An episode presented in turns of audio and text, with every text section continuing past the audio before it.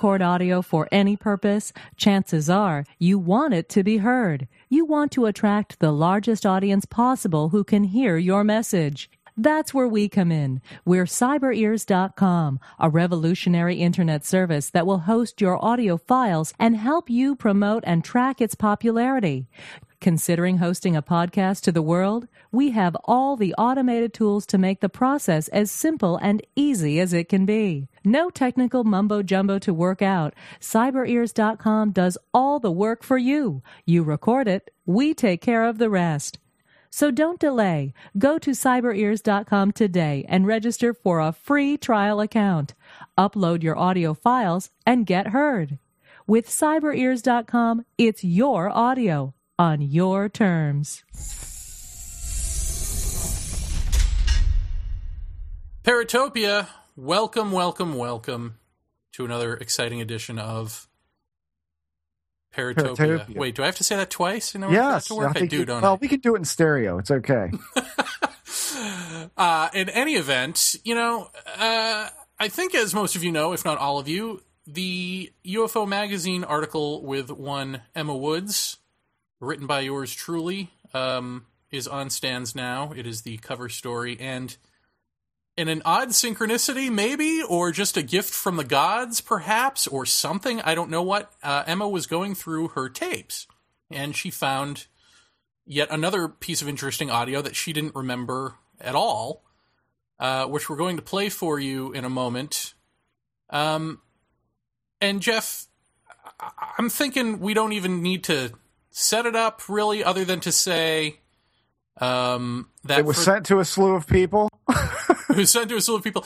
Well, if if you still think that his work is valid after this tape, if the panties thing didn't set off an alarm bell or two, I, I think uh, this one will have to do the trick for any stalwarts to at least reassess uh, the value of his work where the abduction phenomenon is concerned. How's that for politically correct? That's pretty PC. All right. So, without further ado, here is that piece of tape. You know, years ago, maybe I told you this. I had this idea of buying the person I was working with a a chastity belt. Yeah. Maybe this would be the time to get one. you can't take it off. It's got a little lock and a key. And right where the vaginal opening is, it's got a couple of nails sticking across. Right. It's a dead stopper, no doubt about it.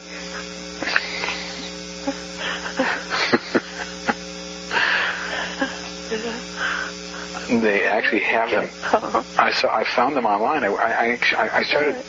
This woman was having all this trouble. This was this was many years ago. I thought, God, what we need is is just is just a, a blockage here. Now you you can't wear it all the time, obviously, and this and that, but it has its its its it's you know it's its place in a sense. I mean, you can Yeah. and um, and it does work with a key. Right.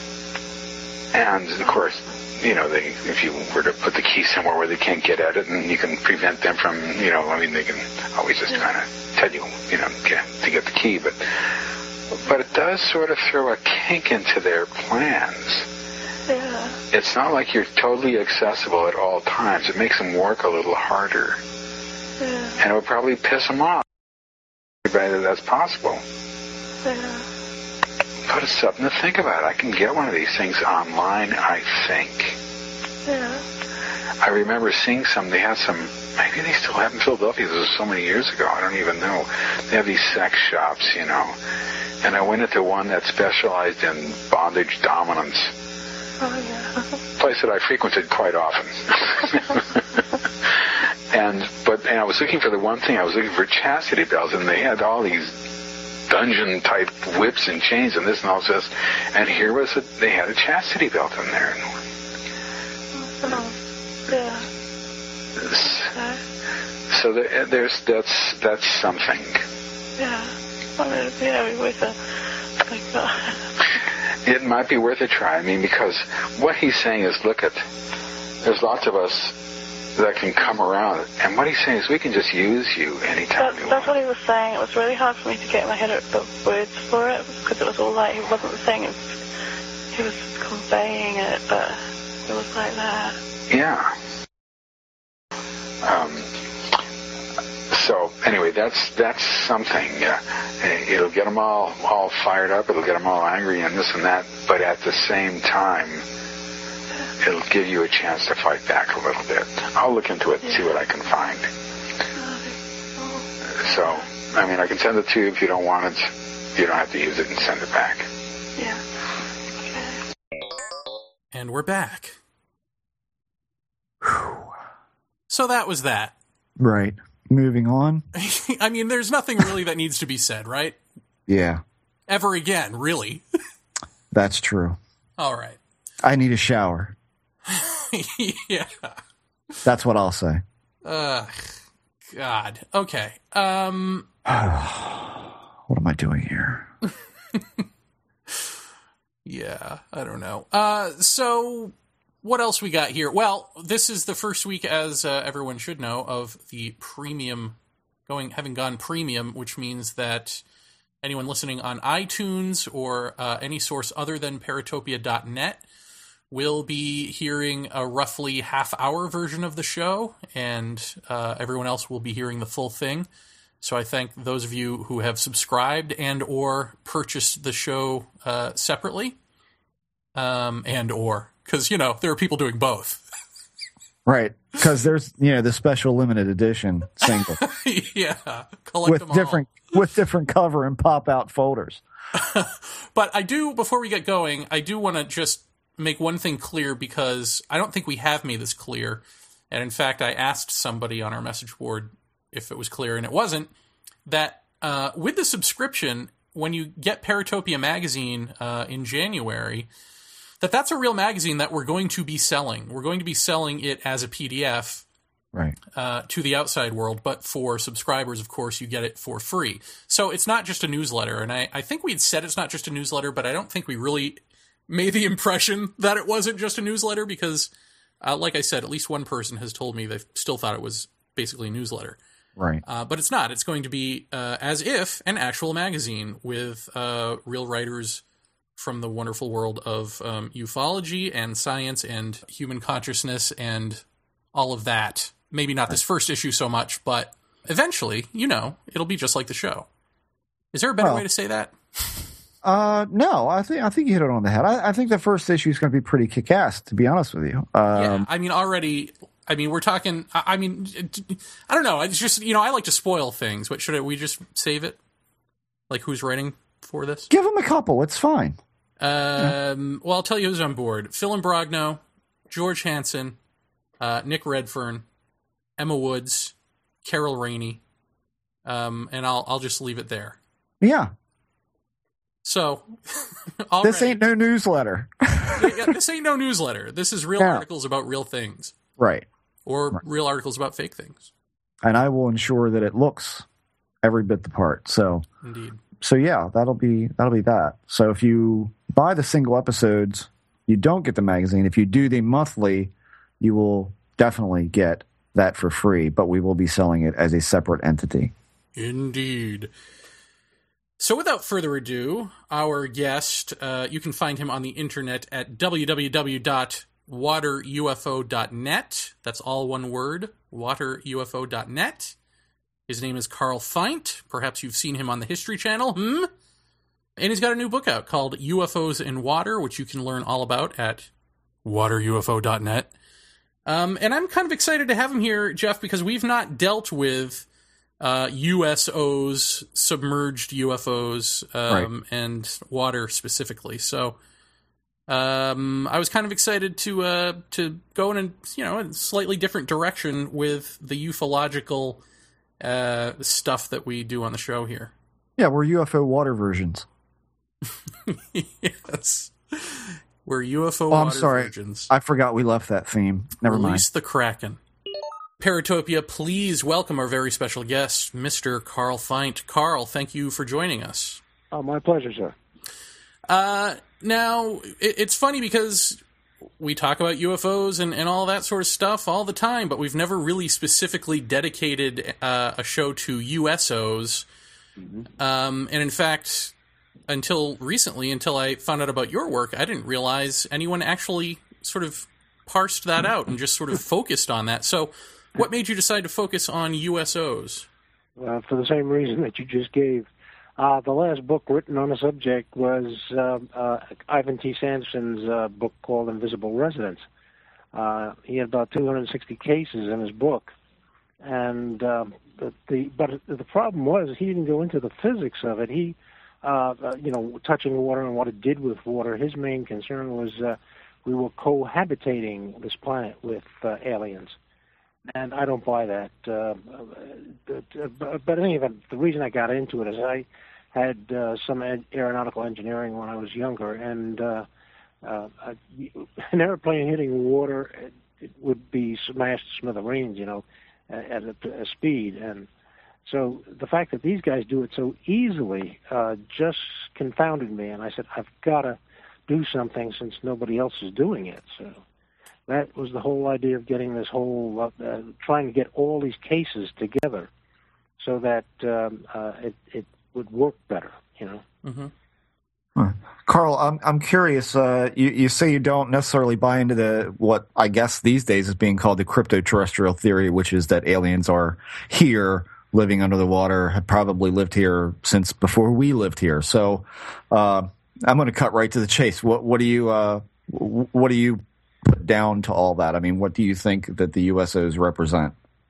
Uh, they, I believe, are an alien race. Uh, uh, I mean, from somewhere else in space. Uh, uh, we're kind of the uh, only planet in this solar system that has liquid water on its surface.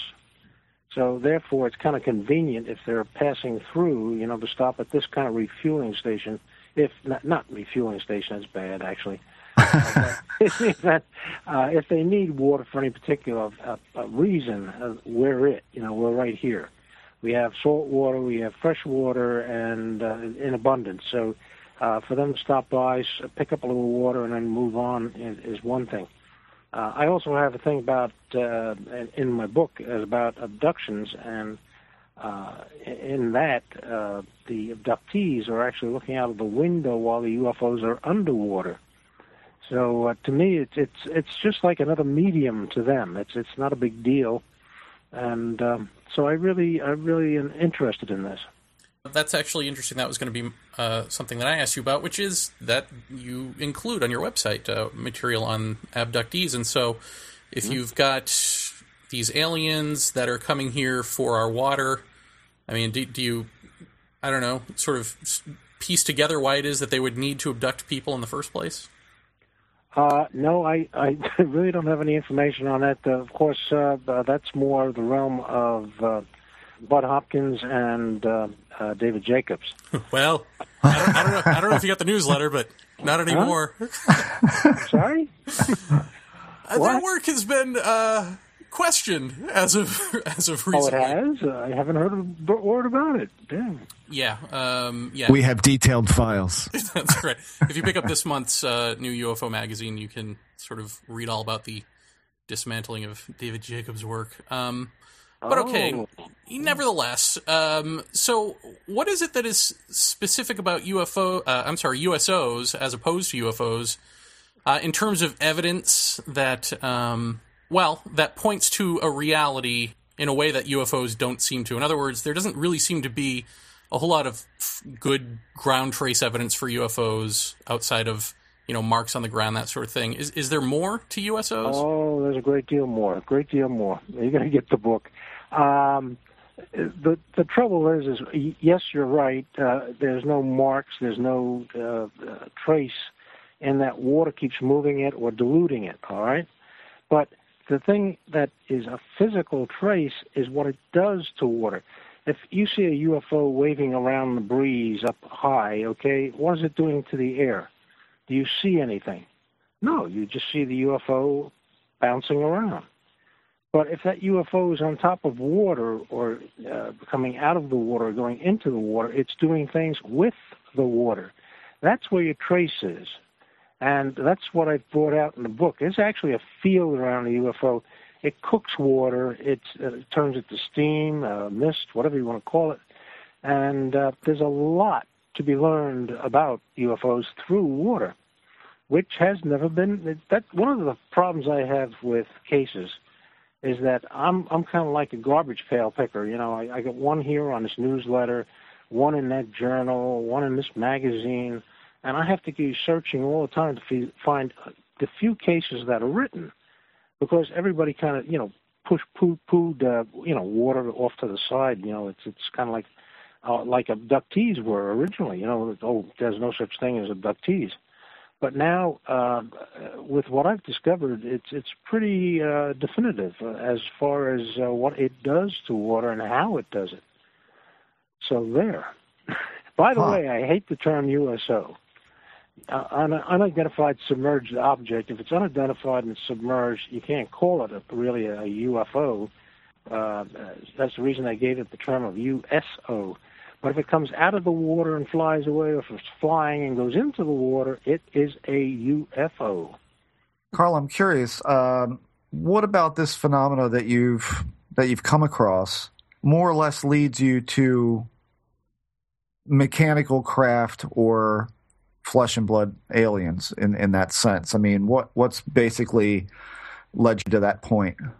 Oh, well, like I say, it, it's, it's a physical presence. What it does to water is physical.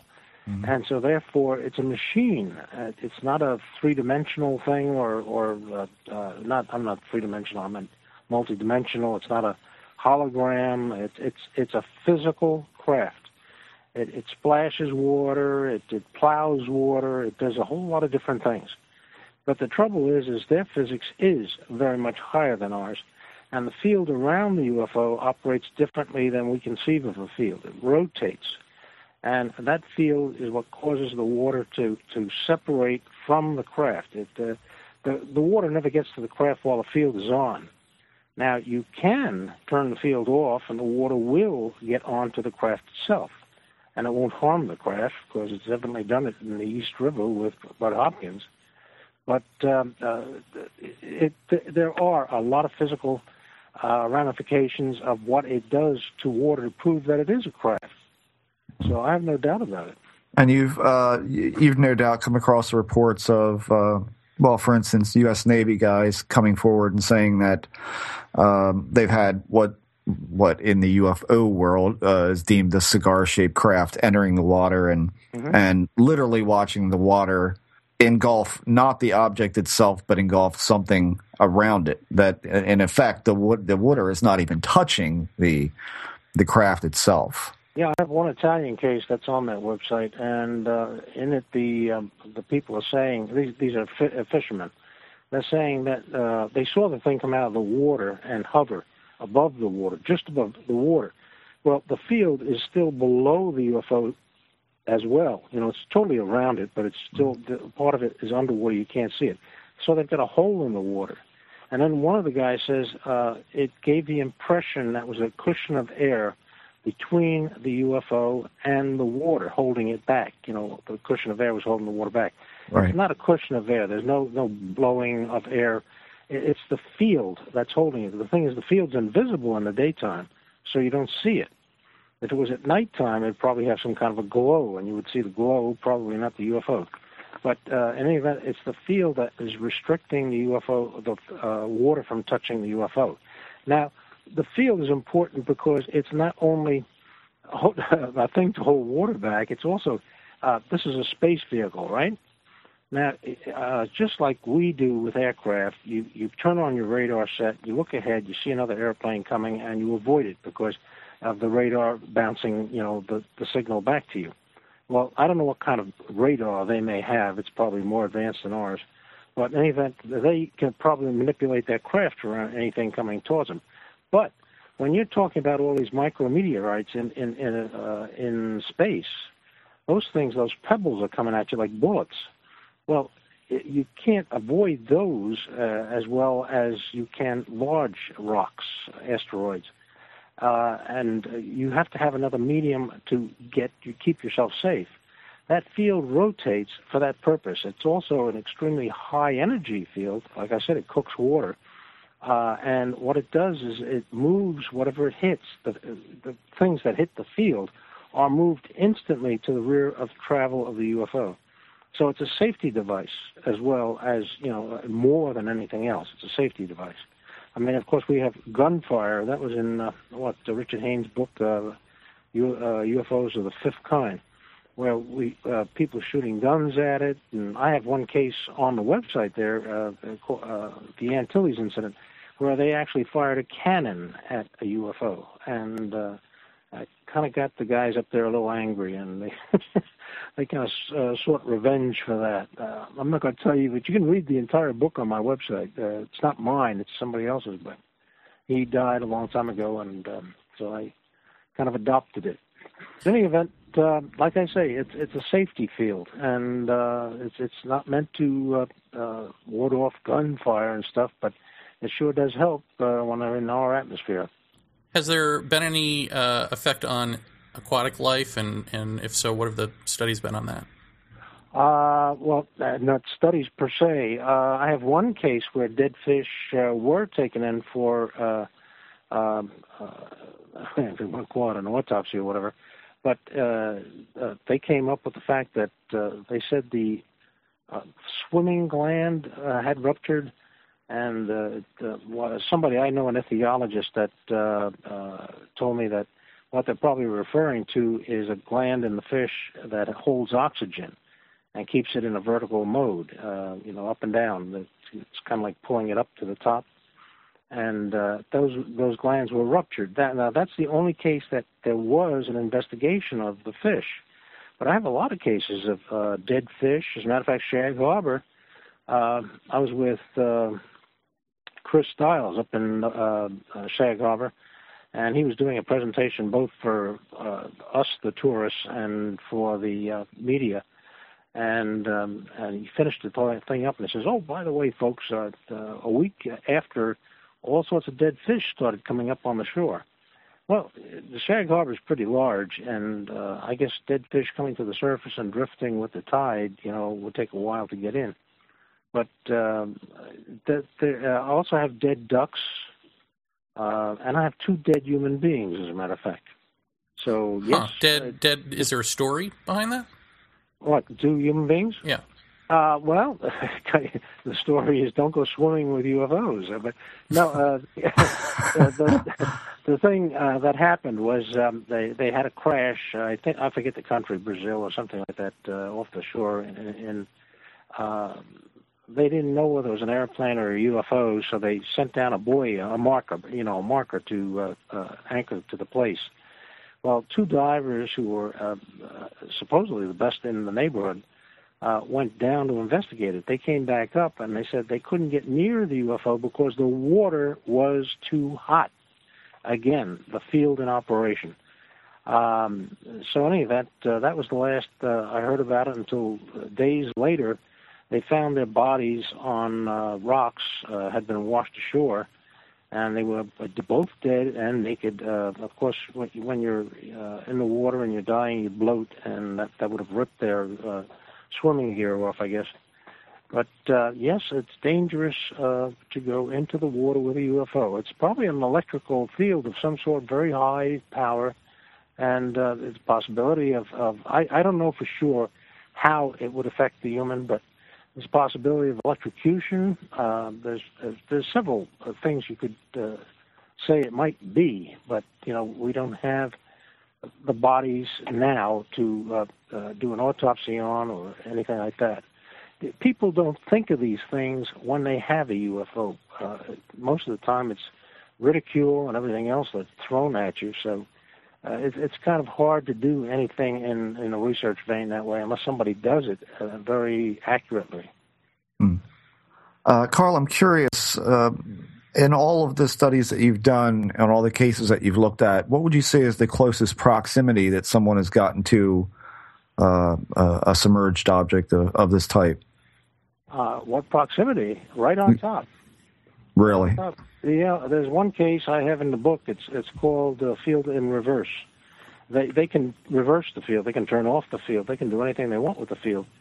Uh, actually, the field in reverse is excellent for going into the water because you avoid a huge impact with it. Um, in any event, in this one particular case, the guy not only touched it, he, he gave a description. He said it didn't feel like metal; it felt like uh, uh, cement or sand. And uh, he said you could feel a suction coming in from the top, and then later on he went back under the UFO after he got some more air, and he said it was being expelled at the bottom. So it's it's kind of like my field rotation, in from the top and then back out of the bottom. Except in my normal mode, what I call the normal mode, it's out of the top and back into the bottom. But in any event, he was right under the UFO. He said three uh, feet between the UFO and the sand. So you talk about being close. Man, this guy touched it. hmm. Is is there a, a, certain sound associated with um, UFOs coming up out of the water? Uh, uh, no, but what you're doing is you're making it a different craft. That's what I hate about USOs. Every time you talk USOs, they're saying, "Oh, that's that other thing." You know, no, it's the same damn thing. It's it's uh, it's a, a, a UFO, uh, which they do is hum. Sometimes, if you hear them, yeah, they hum. But um, normally they're very silent. Of course, that's probably due to a, uh, the matter of distance. You know, how far away are you, uh, and you don't hear it, and how close is it when you do hear the hum? So, you know, no, there's they make noise, but uh, not a heck of a lot of it. Mm. And and how many times uh, over the course of general history of the study of these things do we have? I don't know. We often hear about these stories of pil- pilots either chasing or following after these types of things. I mean, do we have anything from uh, micro subs to nuclear subs to uh, you know the USS whatever? uh, in extraordinarily pro- close proximity to these things, possibly firing on them. What's been the reaction to that kind of, of, of, of, you know, involvement? I mean, how deep is that gone? Is there as much of that as there is when they're in the air? Now, well, first of all, submarines are kind of blind except for sonar. Okay. Right. Uh, so you, you, are not going to see anything while you're underwater. Uh, over the water, yes, there's been a lot and a lot of radar returns. Now, uh, if they're make believe, you wouldn't get a radar return, right? Of course, in my section on, on, on radar and sonar, I also proved that with the field in reverse, it wouldn't you wouldn't get it on radar. I got a lot of cases where it says uh, that people were watching it, but radar kept coming back and saying we have no return on it. Well, that's the the field interfering with the radar beam. In in one case, if it's in the normal mode, it's kicking the the um, uh, the radar beam back to the receiver. But when it's in reverse, it's going up. And so when the radar beam hits it, it may be deflected, but it's still going in the same direction, up. So therefore, it's never returned to the receiver, and the craft is kind of in, in radar invisible, you might say. And that might, might apply to sonar as well. Have we seen, you know, that that kind of uh, uh, firing, you know, lobbing a shell at one of these things or shooting at it with a, mounted gun on on some of these ships. Uh, I mean, what's been the reaction of these things? Number one, and number two, have they ever fired back? Uh, yes, and that's again that that case I told you on, my, on my left hand column.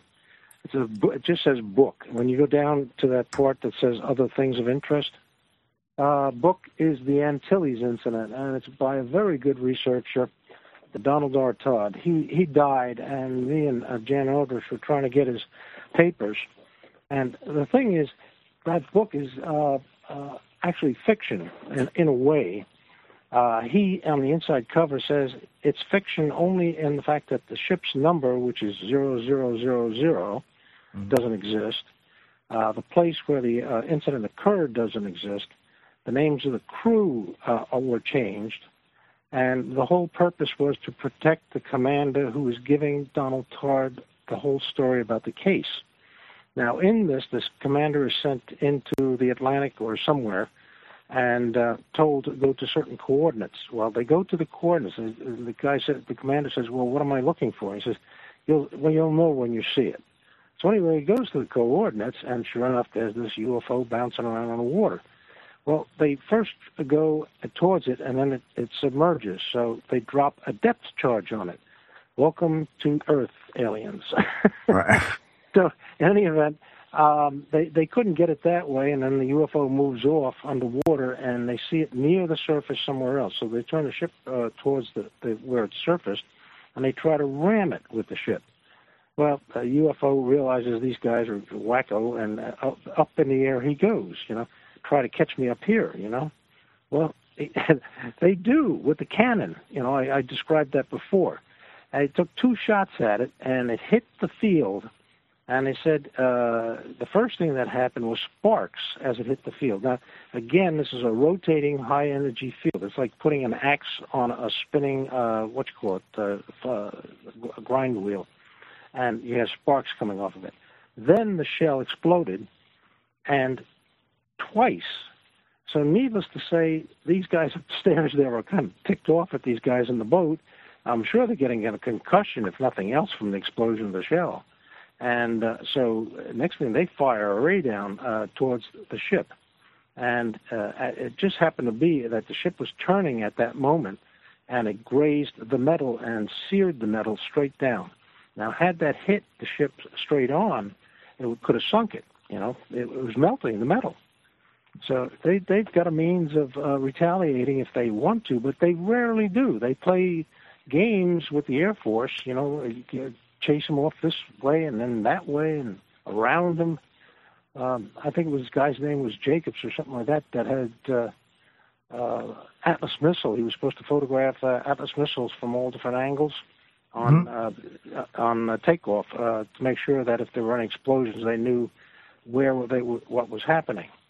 Well, it turns out that they called him in the next day and said, "What are you doing? Playing games?" And he says, "What are you talking about?" So they showed him the film and here's this uh, Atlas missile moving at thousands of miles an hour with a UFO walking around it and pushing uh, uh, bright uh, uh, beams of light into the Atlas missile, which eventually went off course and got destroyed. So, yeah, these guys are, they are very good. are there different shapes of UFOs or USOs reported? And, and if so, do they correlate to different bodies of water or different parts of the world?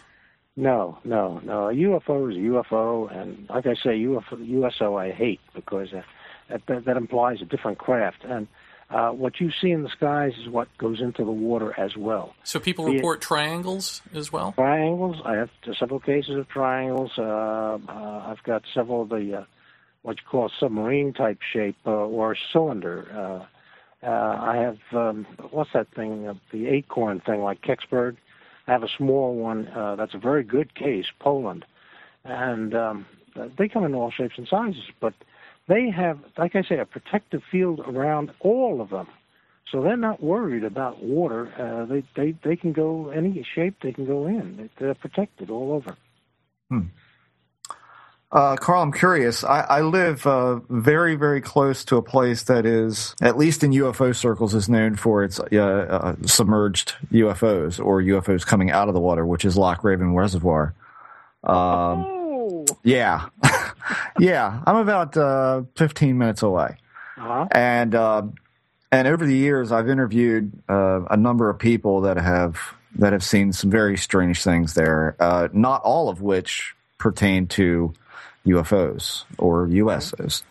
But in particular, I wanted to ask you about um, October 26, 1958, when we had uh, Alvin Cohen and Philip Small, which to my knowledge is probably the two guys who first sighted something weird around Loch Raven Reservoir. And they said that their object was egg shaped and was located um, well, as you drive into the dam, I don't know if you've been there or not. You're in, you're in Delaware, if I remember correctly. In Delaware, but I was called into a case in Loch Raven. Okay. Uh, you want me to do the story on it? Yeah, yeah. I'd love to hear it.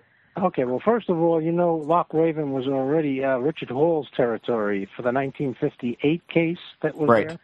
Right. Okay, so you already have the situation now. That that's I, I believe bridge number one. If you look at a map, I'm correct. Sure.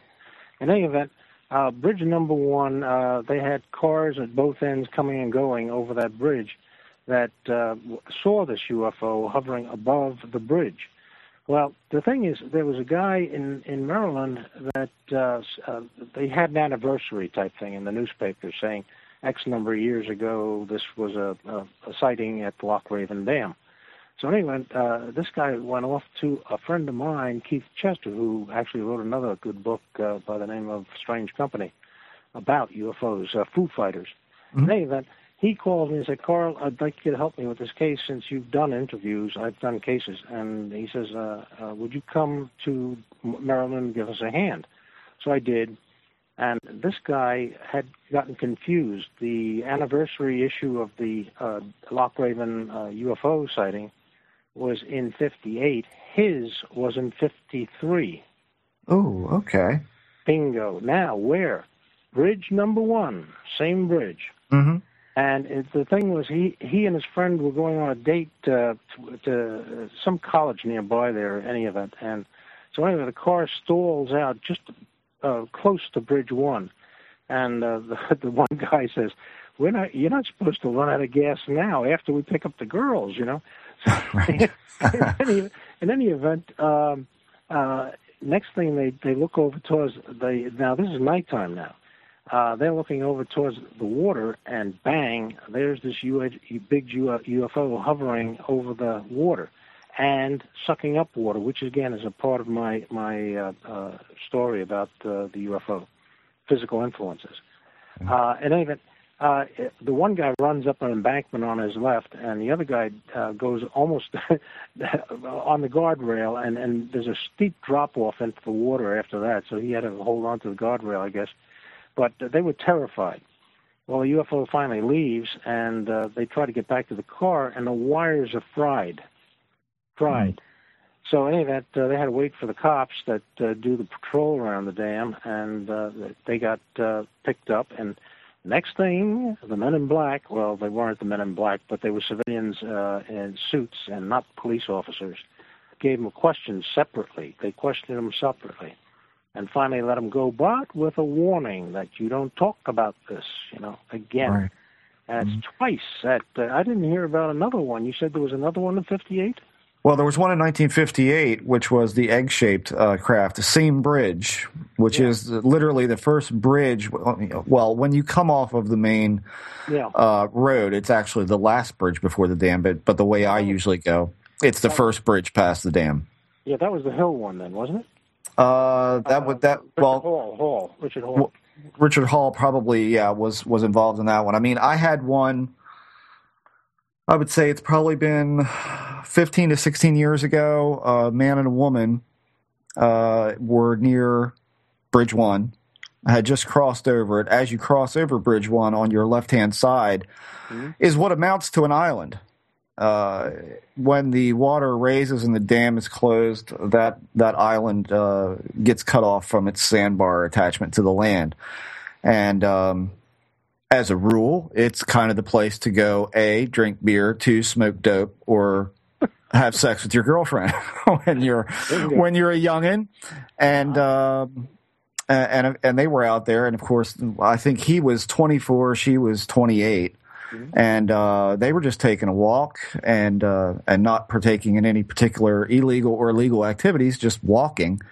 Um, they saw a very large, what he described as at least as big as a Volkswagen, very spherical light uh, that seemed to have dimension to it, rose up out of the water not more than about 50 feet from the land bar. And he said that uh, it did not disturb the water in any way whatsoever. It made uh, no sound whatsoever, but it came up out of the out of the water, approached them, uh, or he said it seemed to get closer, and as it got closer, uh, it it. I guess he's the way he explained it to me was instantaneous acceleration, which I've heard over and over and over over the past twenty four years, Yeah. and um, and it exited over their heads, and the only sound that was made was the trees that are on this little little patch of land uh, gently blew, but not by any stretch to the notion of the speed at which this thing should have displaced air. Mhm. And I've gotten, I, I can't tell you how many people have seen everything from green glowing objects there, nondescript shape, to objects in the water, barely being covered by water.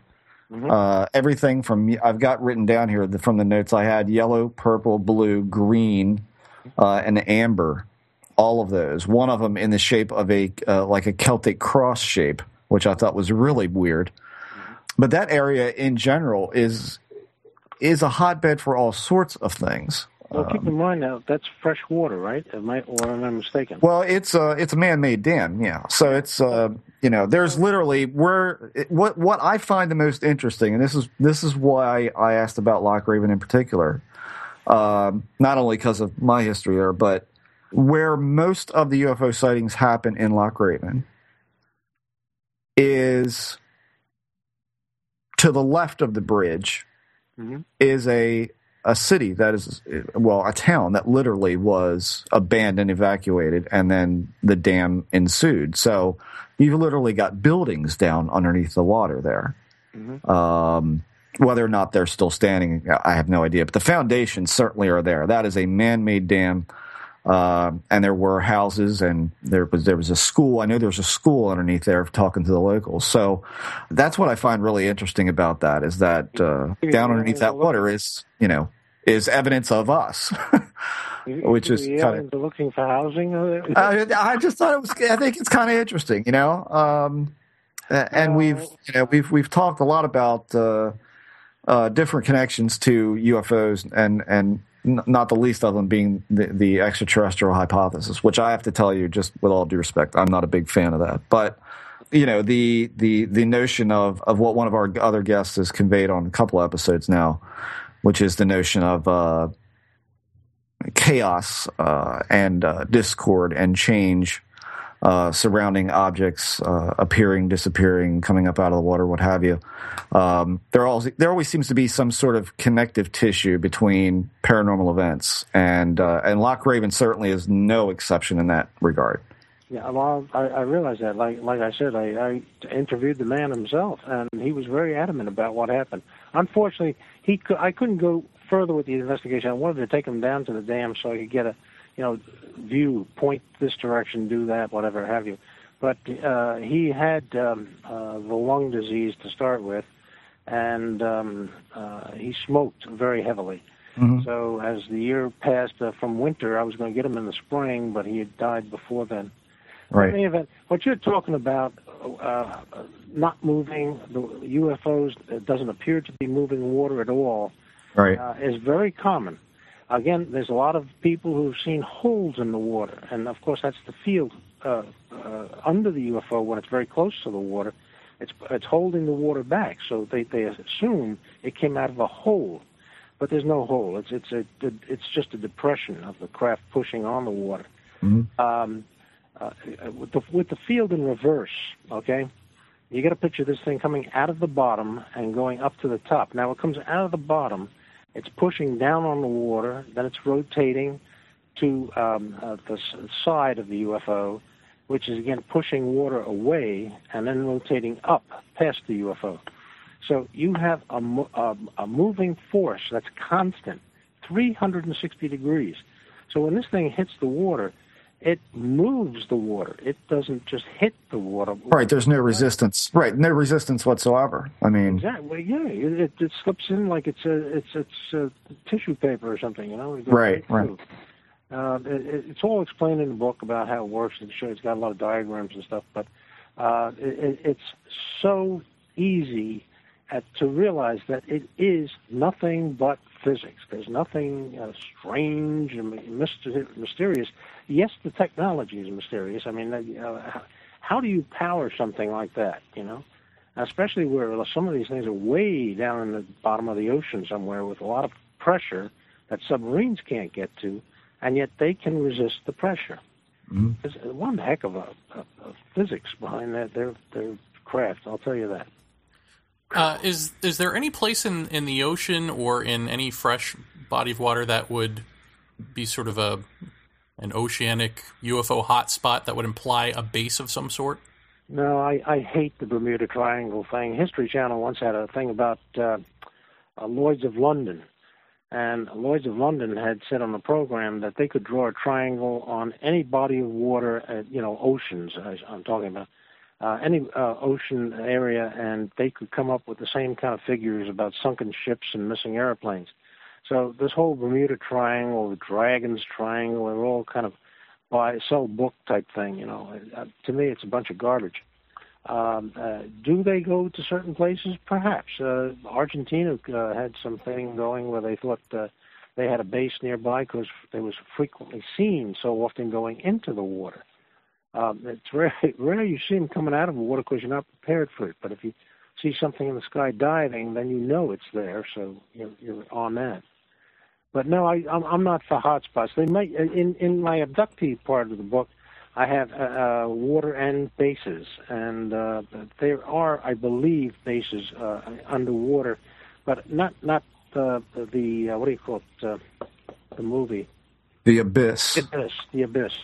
no, not an abyss. Not not one of these uh, community type things. Uh, it's more like a uh, military type of setup. You know, it's it's very plain, um, very you know not primitive, but uh, plain living quarters, you know, where they can rest or something like that. Um, I, I I don't see this as any kind of a uh, cohabitation. No way. It's, it's just like a resting point. As a matter of fact, that they the person who was talking about it said there were multiple craft underneath in this um, what you might call a hangar underwater. You know, it's, it's actually a cavern in the water. So no, yes, they are underwater, but no, they don't live here. They go hmm. off into space again. I'm curious uh, what your feeling is when someone would say to you, and I'm going to say it to you. Uh, how many of these cases do you believe have the potential to be top secret military projects? Um, this has been happening uh, for. Uh, oh, I've got one case that goes back 1067. Mm-hmm. well, Christopher Columbus, you know, Christopher Columbus saw a, a, USO. I mean, so he didn't see a UFO. That that damn program on History Channel was really screwed up. really? if you go to the Fordham uh, uh, website, they have a thing on the Columbus sighting, uh-huh. and I I have it on my website as a matter of fact under historical figures. And all he says is that they saw a flickering light on the horizon and it acted like a candle, you know, bouncing around and going up and down. Huh. Uh, but it, that, that's all it says. It does not say a UFO. It does not say a mechanical contrivance. It didn't come out of the water. It was on top of the water, uh, off in the distance, of course. Now they still couldn't see land because of the, the curvature of the Earth. So they just saw a light dancing on the water in, in on the horizon somewhere okay. at night. So no, no big mystery there. Uh, there are a lot of uh, strange things. Uh, the King of England, I saw some red thing which was seen by another ship as well, and then of course Thor Heyerdahl in '47 uh, uh, with the um, Kon-Tiki. Uh, he's got I've got that on the website in that same area, uh, talking about this thing that came out of the water, uh, looked like a, a circular thing, and it hovered in the air for a while so uh, Kon-Tiki, uh, uh, Thor Heyerdahl, saw this thing uh, coming out of the water.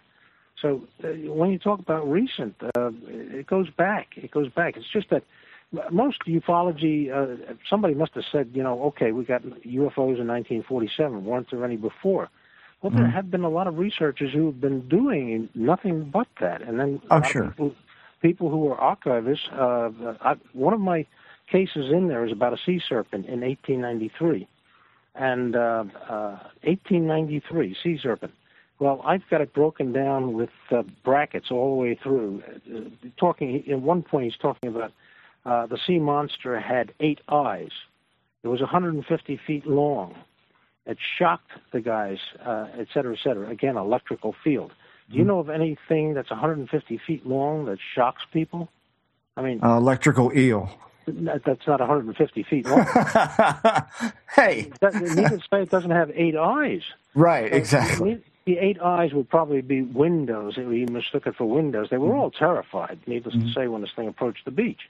It's a very long article from uh, the bay up in. Uh, uh, it, it's one of the big uh, bays uh, along the California coast, and um, uh, that's where this occurred. Now the guys were only going fishing. There was like seven of them, or six or seven of them, and uh, next thing, they they met a group of people who were uh, the guys who do sightings for property. Like a surveyor. Surveyor, yeah, exactly. So they had a bunch of surveyors, and they had met them uh, during the day. Well, that night they were all sleeping. That's when this whole thing about the sea monster took place. And the surveyors were there with them because they heard the noise made uh, by this thing, and uh, they were all looking at the sea when this thing came close and towards the shore. So uh, the thing is, you don't realize these old stories and the way they're described is not like I saw a UFO. They saw something else that scared the hell out of them. Right. So, in any event, uh, you, you've got to make interpretations from not only what they said, but also uh, what they're describing. And a lot of times they are describing a UFO.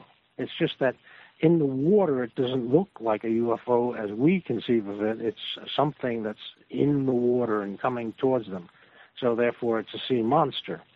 And on and on it goes. But uh, no, there's a lot of old stuff, and they've been around a long time, and kind of willing to bet that they might have been here for, you know, Lord knows how many uh, centuries. And that, not to mention millennium. Well, let me ask you this on a on a whole other tangent. Um, mm-hmm. It seems that something coming up out of the water and then flying away is um, a bit easier to pass off in the media as an anomalous event. Have you ever tried to get other ufologists to dig into this as the case for something really is going on here? I, I am a little. Uh, I didn't quite catch it. Well, in other words, uh, a normal UFO sighting, which is a, you know a light in the sky or something like that, that uh, a Leslie Kean, mm-hmm. or, or even a dogfight with a general, you know, from from Iran or, or whatever, you know, talking about I chased after this thing. I mean, there's still something more elusive even about that to bring to the media as your evidence that there are aliens here. Uh, wouldn't do you think that your work is actually more?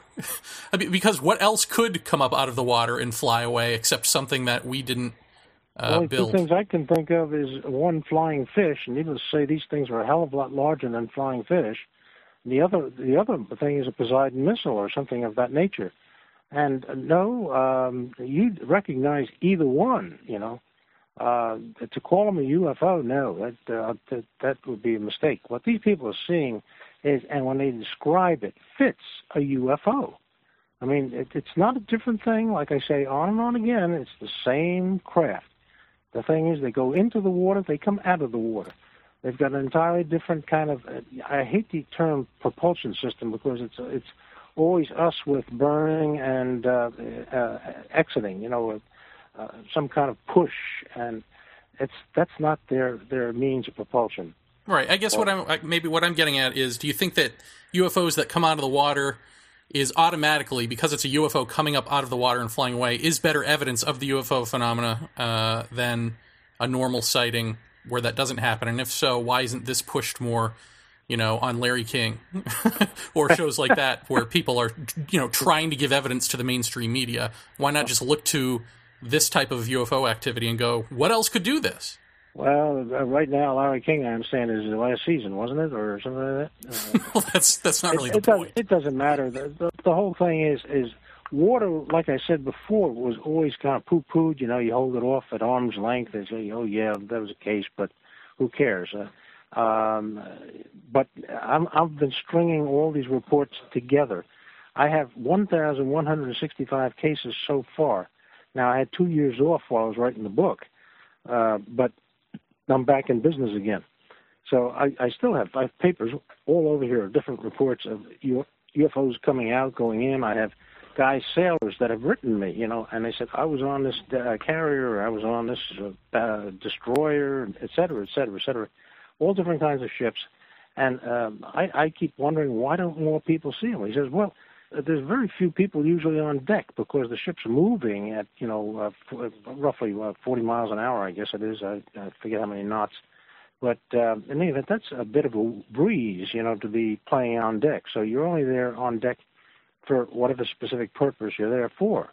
So there's not a whole lot of crew topside, except on carriers when they're launching airplanes. But uh, seeing these things, are mostly lights underwater, solid lights underwater. Uh, there, however, there's a guy named Gazinski um, out uh, Midwest somewhere who uh, has been campaigning trying to get uh, stuff on the Roosevelt, um, the USS Roosevelt, right? Because uh, he saw one and he said there were people on the deck. One guy, a friend of his, even drew a picture of it for the Defense Department.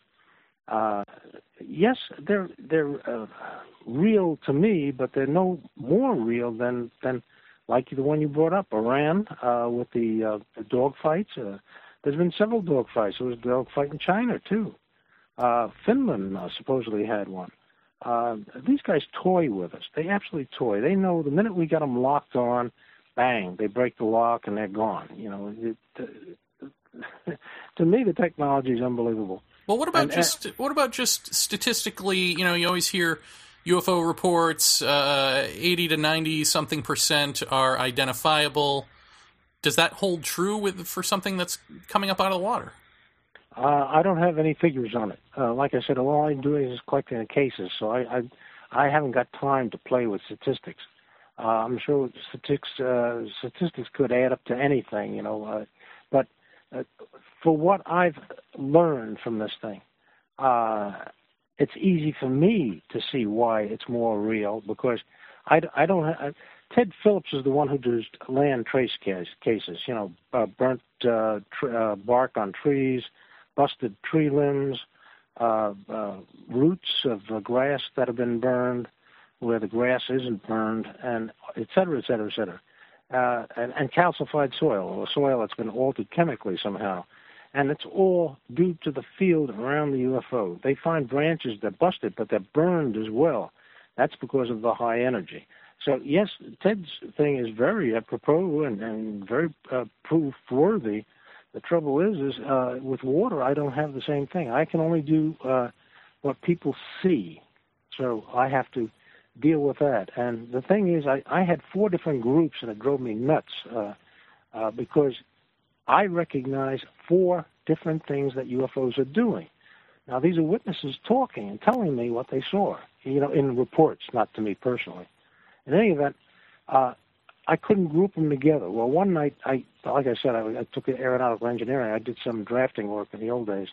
And uh, so I said, I'm going to draw it just so I can see physically uh, if there's any physical thing that'll pop out of my out of it into my eyeball. Well, it did, and when I did, I couldn't sleep the rest of the night.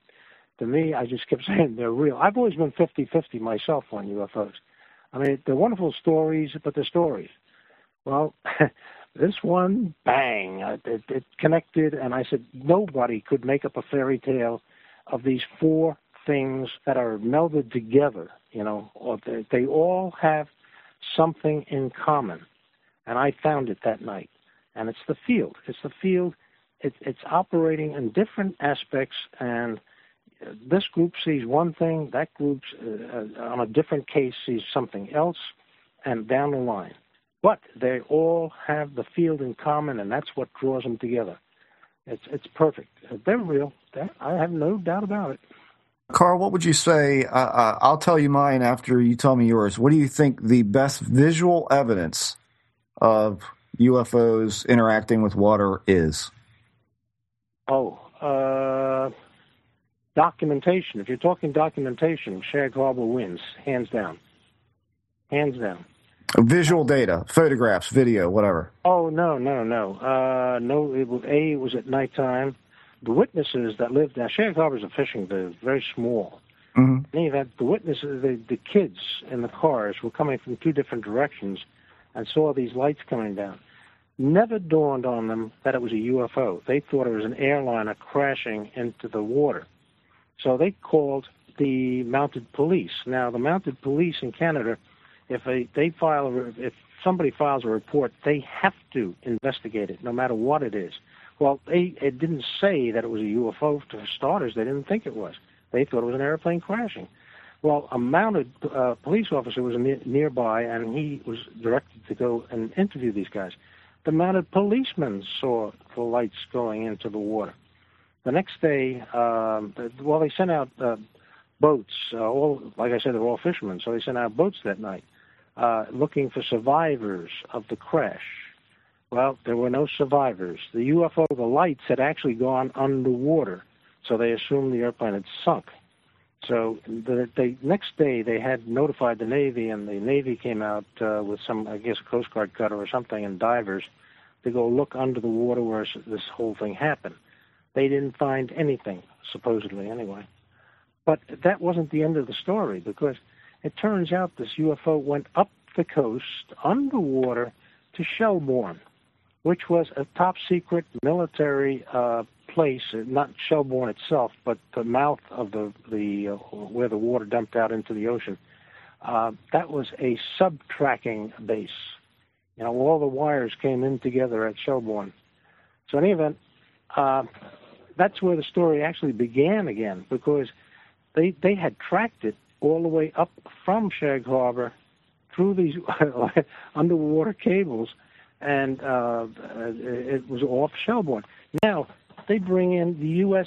and Canadian Navy and surround the UFO, not for an hour, not for a day, but for a full week. A full week underwater surrounded by Navy ships. The only thing that screwed up the, the thing was that the uh, Soviets uh, came in with a submarine and tr- trying to figure out why all these ships were gathered around this uh, mouth of the river, and uh, they went out to chase the sub away. Well, as soon as they did that, they kind of freaked. The, the water's only 60 feet deep there, okay? Mm-hmm. And I, I figured I think it's 25 feet for the uh, draft of the boat, and so you don't have a lot of operating room below. And so once they moved, the UFOs took off. Uh, they they not there. They went underwater to uh, was it uh, the Gulf of Maine, and uh, there was seen coming out of the water. Maybe not the same ones. Maybe it was different, but they saw two UFOs coming out of the water. So in any hmm. event, the guy who researched this thing, Chris Styles, he dug into all the newspapers and Freedom of Information Act. I met him in New Jersey once, and I, I said, Chris, how many pieces of paper you got? Ten, twenty? And he says, I've got a four-drawer file cabinet full of Canadian and U.S. documents on this thing that doesn't exist. Hmm. So four drawers of a full file cabinet. You want to picture how much paper there's in there? Right. Yeah. Yeah. Well, I mean, back to the original question for me was visual evidence wise, photos, video. What do you think is the best for the evidence of UFOs interacting either in or out of the water? None. Uh, a underwater photography, you'd have to be prepared for the thing being there, and, and there's not that much. Uh, you know, you, don't have any notification mm-hmm. about whether they're going to show up. Um, uh, uh, uh, was a scientist.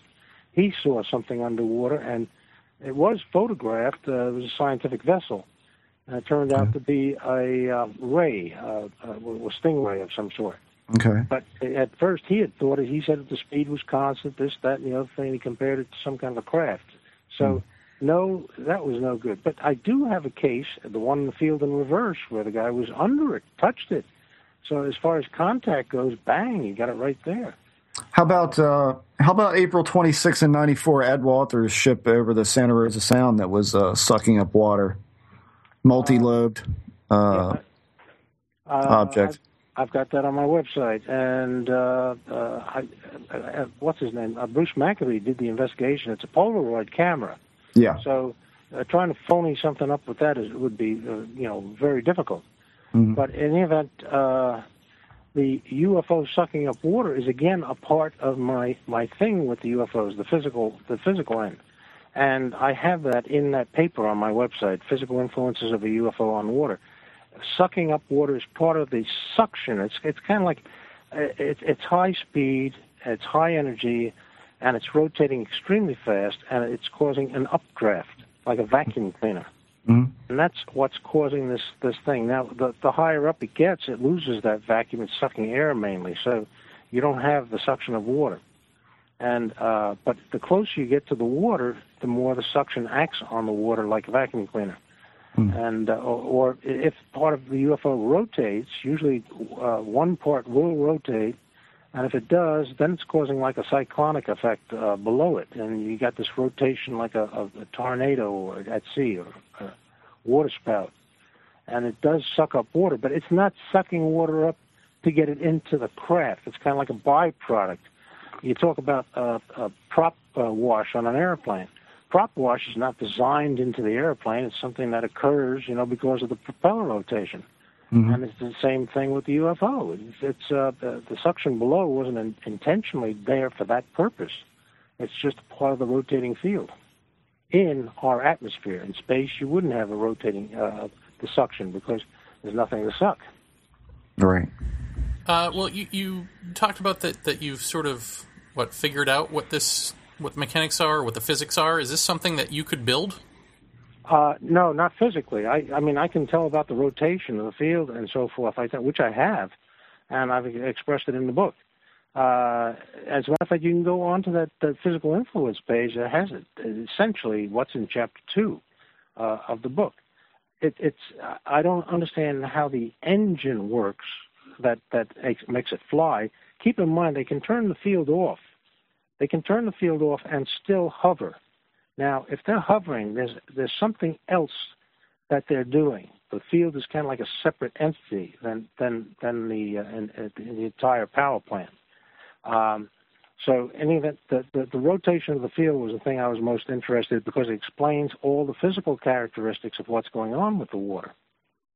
You know, when we talk about how people used to view this in the past as opposed to now, and now we look back and we go, well, they were probably talking about spaceships. Um, for instance, the 1800s, when people were seeing um, airships, did people in boats who were reporting UFOs see these same airships? Did they say see them coming up out of the water?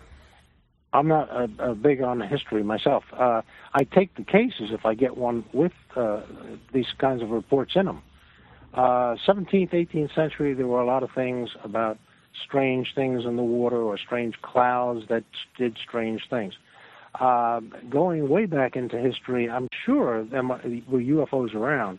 I mean, I have no way of proving that, of course, but uh, the thing is interpretation. Uh, when you're talking different technologies of uh, then and now, we're talking two entirely different thought processes, you know. So uh, what they saw would probably be interpreted entirely differently than what we interpret today now. Well, I guess just in terms of uh, saying that these are aliens from outer space, mm-hmm. and you do include um, abduction research in your work, um, mm-hmm. and as so as you know, abduction research, uh, a lot of those accounts, in fact, arguably all of them, uh, outside of Travis Walton, are uh, pretty personal, pretty yeah. personalized. We're talking beings that speak our language and sometimes know us better than we know ourselves, type of thing. And if we're talking about these beings having been here for thousands of years, how long do they have to be here and know us better than we know ourselves before they're not alien anymore? Uh, well, first of all, you're talking about them speaking our language. I don't believe that's the case. Uh, most of the time, it's telepathy. So these people are getting a, a, a, an image or something in place of speech. As a matter of fact, they said, I don't know how they talk to me. They they just talk to me. So, so uh, we're not talking language here. We're talking uh, uh, tele- telepathy.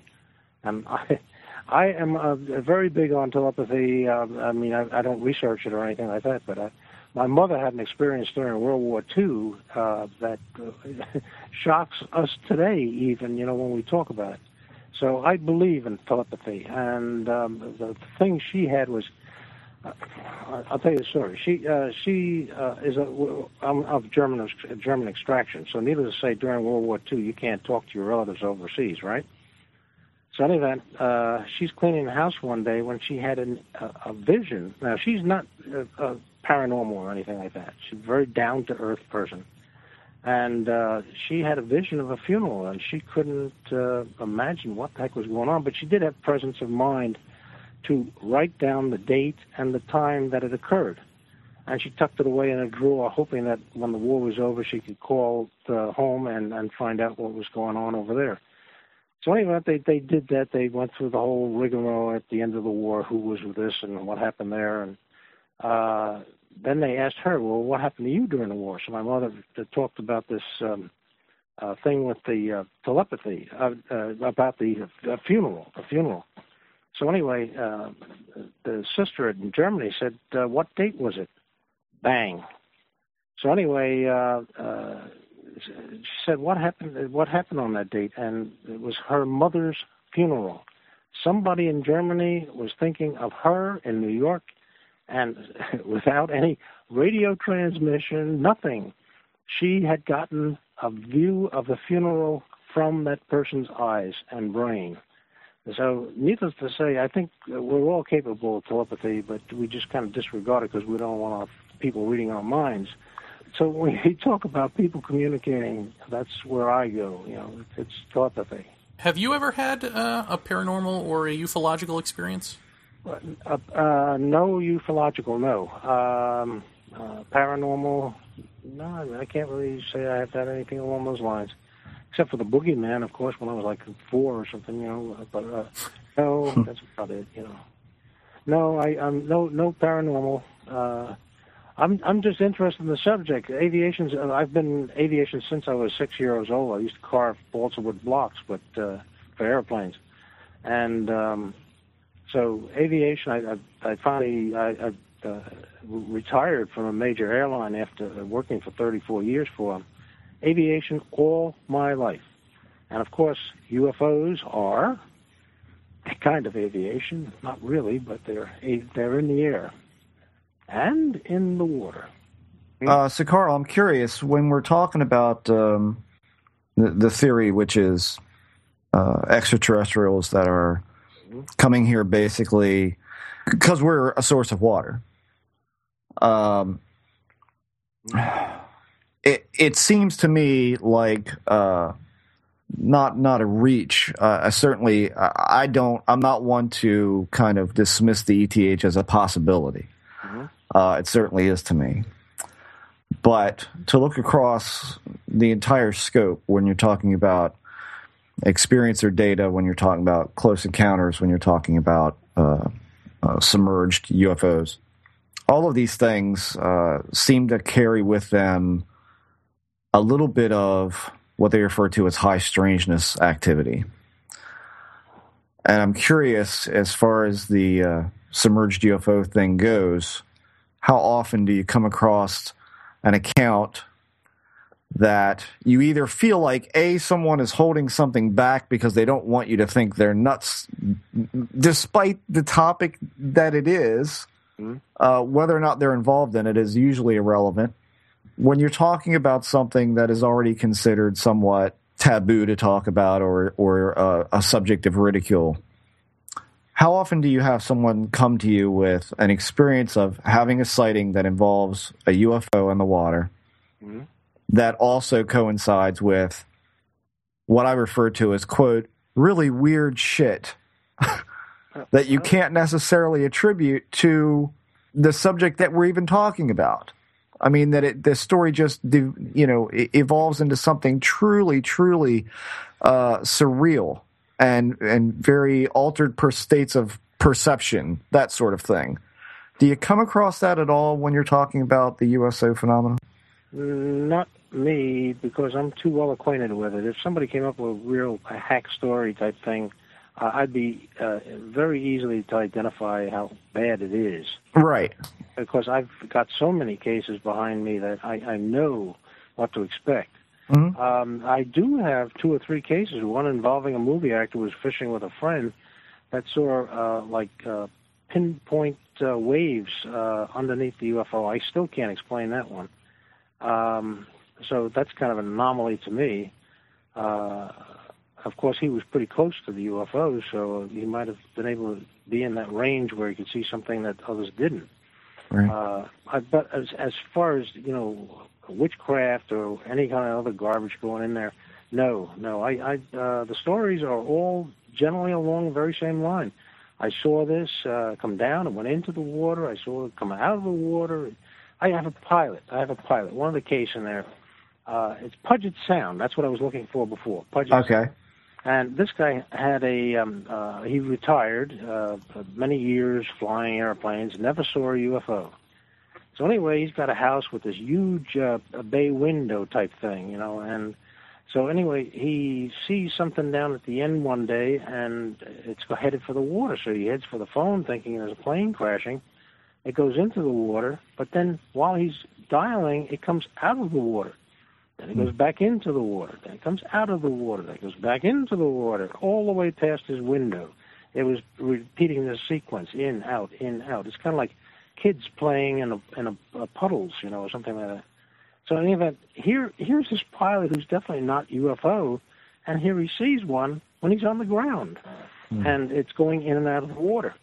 So I mean, and, and that's not the only case of in and out of the water. Sometimes it's just like they're they're happy to find it, you know, or whatever have you, and and they're kind of enjoying playing in it, you know.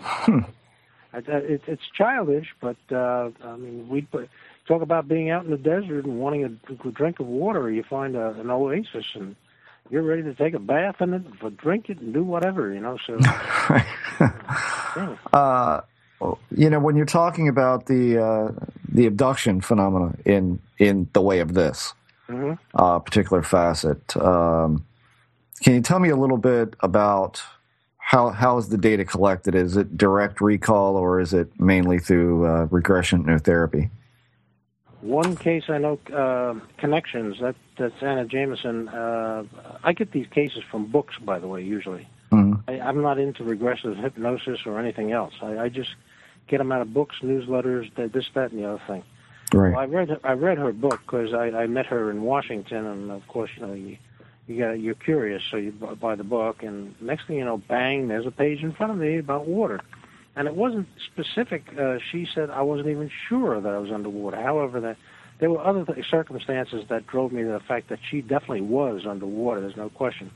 Um, I only have three major cases with this uh, thing uh, of the water being held away from the ship, and all of these abductees refer to it as a tunnel. Well, two of them anyway. One called it a tube, which of course in England is the railroad system through a tunnel. Uh, and uh, those three all specified a tunnel. They were in a tunnel. They're looking at the curved sides of the field because it's coming up, going past the window, and then back in at the top. Well, they can't see where it is at the top, so they're just seeing curved walls. And that's the water being restrained by the circulating field. Mhm. Now, you talk about uh, the vision of something, bang, three of them right together, you know, well, they're not in the same case. They're all three different cases. And each one is driving the same thing a tunnel, a tunnel, a tunnel. There's no difference in there, except one says it was uh, like soft sides. And the other one said it was like running water, very fast running water, which it is because the field's ro- uh, rotating and it's uh, uh, pressing against the field, so therefore it's pushing the water around as well. So no, it, it's over and over again. It's it's uh, the same kind of a scenario, you might say, in, in all the various aspects that they they talk about. Bulging water. It, uh, you ever see bulging water? Uh, or a hole in the water? You can't make a hole in the water with anything except like a glass. You put a glass in the sink of water. Yes, you've got a hole in the water, but that that glass in the water would represent the field of the UFO. But that field is rotating. It's not a solid glass object or anything. It's rotating constantly, and it's moving water at the same time. Let me ask you, uh, getting just back to experiencers, um, have they ever brought it back home with them? Have they ever seen a UFO come up out of the water and then become abductees, for instance? Uh, wait a minute. Uh, uh, back up again. Uh, you're talking about the abductee coming back and experiencing. Uh, no, I'm it? just I'm talking about anyone who's just had a sighting on a ship. Do they then? I mean, do these aliens then end up taking an interest in them? Do they report back that they uh, have subsequently become abductees or had strange things happen in their lives after the sighting? Not in general. No, I, as a matter of fact, I can't think of a single case. But however, that book I was referring to too, and again, it's on my website, free. Uh, the Antilles incident. Uh, these aliens were kind of ticked off with these guys, and uh, they had a, you know, one of these long boats over the side. Uh, they had to do some repair on the rudder, and um, evidently they picked up three or four of the guys and took them with them which is kind of unusual for an abduction. Uh, they were kind of annoyed with these people, and I guess they said, "We're going to show you." Uh, normally, uh, the abductee stories are always that they're returned, as far as we know, anyway.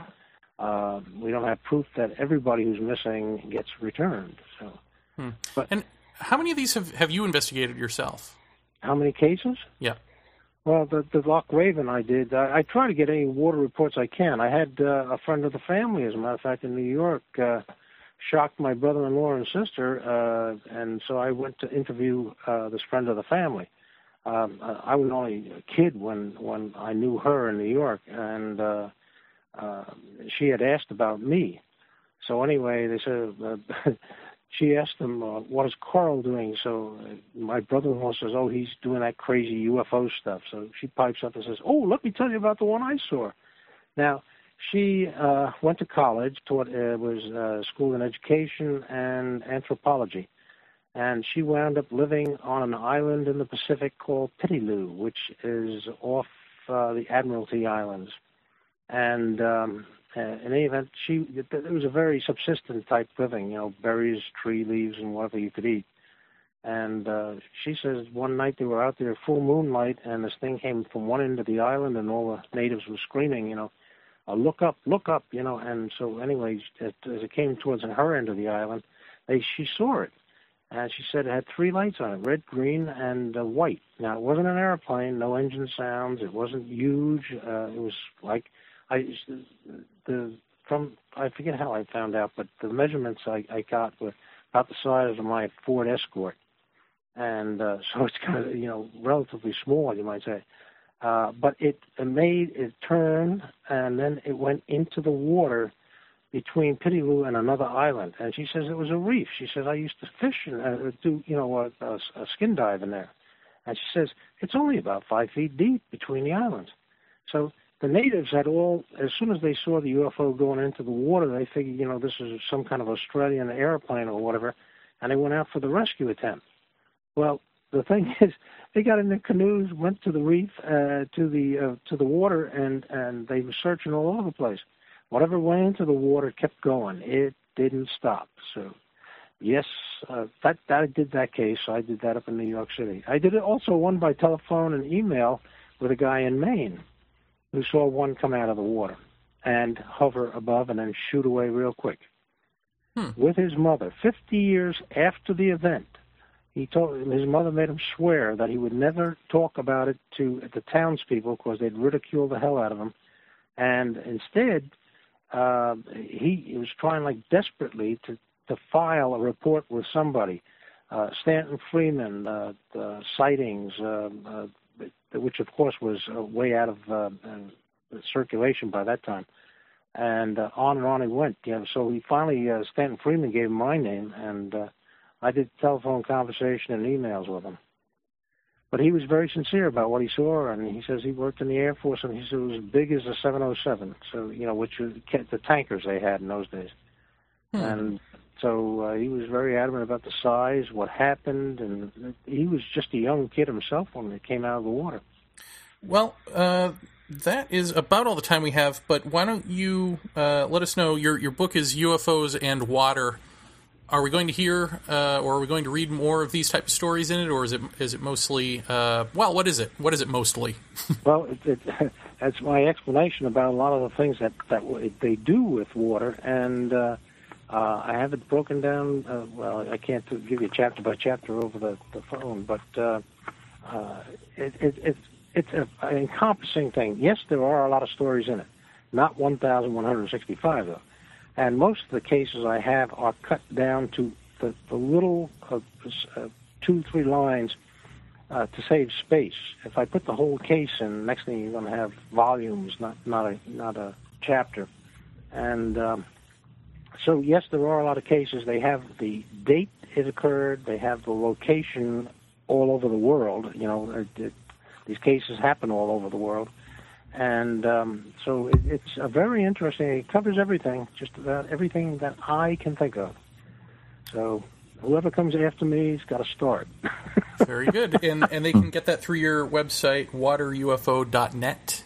Right. Well, not not necessarily through my website. I, I, it wouldn't be through me. Uh, uh, if you scroll down on the home page, you'll see uh, UFOs and water, and it says click here for book information and ordering. It explains everything about the book, and then uh, at the last page is buy now, and uh, it has my publisher, which was Xlibris, and then it's uh, Barnes and Noble and uh, Amazon.com.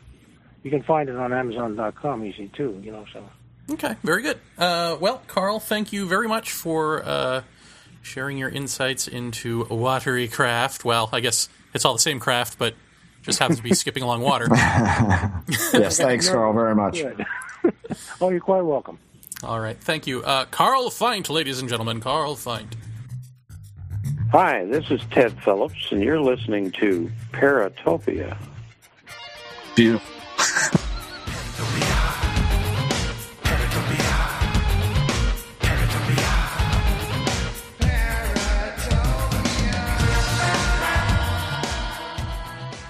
So the Jeff, So the Jer, that was Carl Feindt. it certainly was. Didn't he say that he invented the term USOs and then said he didn't like the term USOs? yeah. Did I hear that right, or do I, I got to go back? Ah, I don't know. I'm not sure. We'll we'll listen and see. But uh, yeah, that was uh, not my cup of tea. I mean, first of all, I, I'm sure that a lot of people were like, "Why aren't they saying something?" Well, because you know what Saying something about what? uh, about some of the things that were said, which were, "Come on, are you kidding me? You can't draw the line here and see that uh, there, there there seems to be an awful lot of conclusions reached with absolutely nothing there." Oh yeah, but that's ufology. Well, it was especially true here. Um, I mean, uh, like as in poster child for that. So, um, very nice man. Um, obviously sincere in his interest about what he's doing, but I think that uh, part of my new, I don't know, thought process when it comes to this stuff is to stop being an antagonist as soon as I hear something that just doesn't ring for me, um, or or doesn't ring. Period uh, that relies too much on supposition. I, I tend to just let's listen to hear what they have to say. Let them present their well, side I, of I this, think it's you like know? anything else with with you know, if you were to talk to a scientist with a belief system, yeah um, you just parse out the belief system from the data. yeah. I mean, clearly, uh, I well for me, the most interesting part of the interview, bar none, was the guy literally swimming under one and touching it and putting his hands on it and said it felt like uh, sand and rock, uh, which I thought was pretty weird, uh, pretty interesting. That is, unless he was swimming under a reef. Like bioluminescent reef. Wow, it felt like sand and, and rock. Hmm. I find that interesting. If if indeed he was laying hands on what he saw in the water or saw come out of the water or saw behave strangely, then yeah, that's a little weird. I, I think that's interesting. I think it's interesting that he could feel the sucking in and the blowing out of water out of this thing, which is interesting. The problem I have is whenever you mention something about, and this is, seems to be a common thread, is anytime you mention something about how many of these do you think are likely some sort of uh, top secret marine project of some sort or something like that. You, I think everybody seems to immediately want to gravitate to, well, these things have been seen for, you know, hundreds of thousands of years. Uh, um, and, but then preface it by saying that it's an interpretation of what's been written in the past. I decidedly have, have read online about Christopher Columbus's sighting uh, a lot different than what he described it as being. Now, whether or not, if any of those are accurate, I don't know. But uh, that's certainly one that we see in major media brought up quite a bit. Uh, and the problem is, is again, it's interpretative. Uh, if you're going after uh, UFOs, then you're going to look throughout history to hear about flying shields and uh, all, all, all matter of descriptions that you try to draw lines or correlate with a UFO sighting. I don't necessarily always think that's the best course of action with that sort of thing, unless it's really blatant, unless it's like really uh, descriptive and uh, and non poetic. Well, here's the thing about that. This was the gist of my 1800s airship question. Those airships that people claim to see, I mean, oftentimes, more times than not, I think, there was sort of a deck on them, right? With beings that would wave at people. right. So, would this come up out of the water? Right. If that's what people were associating with the UFO phenomenon back then, would you see a ship that looked like a dirigible come up out of the water and with people waving on it? Right. Um, be nice to have the answer to that. Yeah, well, be be curious, and I, I I thought about asking him this, but then I just I lost my train of thought. But uh, I'm curious if any of these USOs have ever surfaced and beings have actually stood up on top of it. Um, have beings been seen around them uh, in the water? That would be a curious thing because I, I heard a lot of mention of they and them and aliens. And to my knowledge, I, I didn't hear him say anything about beings ever being seen around these things, on top of them in the water, in the water, what have you. Well, it seems that he's taking from a lot of book sources as well, and some of those books are abduction books. And in fact, that's where he's getting all of his, Yeah. uh, you know, beings associated with underwater UFOs would be abduction reports. right. Yeah. And yeah. of course, I noticed on his website, you know, one of those books is Witnessed by Bud Yeah. Hopkins, which is Right. all but debunked. Well, not even but. Let's take that out of there. yeah. I mean, so you know, you've got these questionable sources of of that sort of data. Um, I don't know. I, I, don't- I, don't, I don't know what to do with that. Well, I do. Um, throw it out. Um, I- you know, I, I mean, I hate to sound like such a goddamn curmudgeon when it comes to this stuff, but again, it's just for me. Um, it, it's it's it, bar none. It's a fascinating phenomenon, especially when you're talking about UFOs and water. I mean, a good. I remember at least back in the '80s, a good 70 to 75 percent of all sightings took place around bodies of water, uh, which is really interesting stuff. I mean, why? I remember at one point uh, having a discussion with Bob Oechsler uh, one night at his home, and Bob Oechsler, in case people who've just signed up for the show haven't you know been familiar with that, I mean, uh, I met him doing a uh, an, an experiencer support group uh, with Lee, who was just on the show not long ago, and Bruce Maccabee used to come to a lot of those. So uh, I met Bob through all of those kind of channels. And Bob was a, a researcher you'd see online, or rather on TV, uh, quite a bit back in the day. And uh, he has since left the field, I think, in my opinion, relatively in shame. But he had said to me one day, he's like, well, you know, everybody wants to draw the line to spacemen and that sort of thing. Well, what is to say that um, when we crawled out of that water so many uh, millions of years ago that part of us didn't stay in the water and it would have millions of years of evolution upon us. So in, you know, there's your there's your vast uh, technological uh, advancement uh, there, and that was his thought about it. And I thought, you know, I thought about it, I was like, well, you know, hey, what the hell do I know about marine biology? I, I have no idea. Sounded interesting, but the more that you hear about the USO phenomena and all of that, the more you kind of think about, I don't know, that, that for some reason, something to me rings of top secret military stuff, uh, subs, air defense, uh, that sort of thing. Um, do I think that we'd have the capabilities to uh, repel water away from an object? Yeah, I don't think that's so much of a stretch. Uh, it probably is. I probably don't know what I'm talking about scientifically of what it would take to do that, but that that seems like that's something we could do, uh, whether it be with air, whether it be with uh, uh, magnet, whether it could have something to do with salt water or seawater. Uh, I don't know. That's just what it smacks up to me. Clearly, Carl was not uh, up too much on the trickster thing, but one of the reasons I brought up Loch Raven Reservoir was after talking to um, George Hansen, I began to look back at some of the few files that I've left from the old days of Loch Raven Dam sightings, um, of which there are many. That's a, a pretty hot area, and it's a beautiful place. It is uh, pretty rural. It's uh, surrounded by suburbia. Um, I don't think you'd go, I don't know, so many miles in any direction from Loch Raven Dam and not run into a McDonald's or a, a, a mall. So it's um, it's centrally located. It's it's uh, it's not horribly rural, although it does lead into some farmland and all of that. And throughout the years in that area, I had gotten uh, a lot of UFO reports, uh, not only from Loch Raven, but also from adjacent areas like Glenarm, uh, Maryland, and, uh, and and a lot of those associated too with water. What I found interesting when George came to talk to us initially about all of the things that seem to surround these paranormal events that we've talked about ad nauseum on this show, uh, is that Loch Raven is very much that sort of marginal place, that anti-structural place, because um, as you might expect in any given area, This is a place where you dump a body.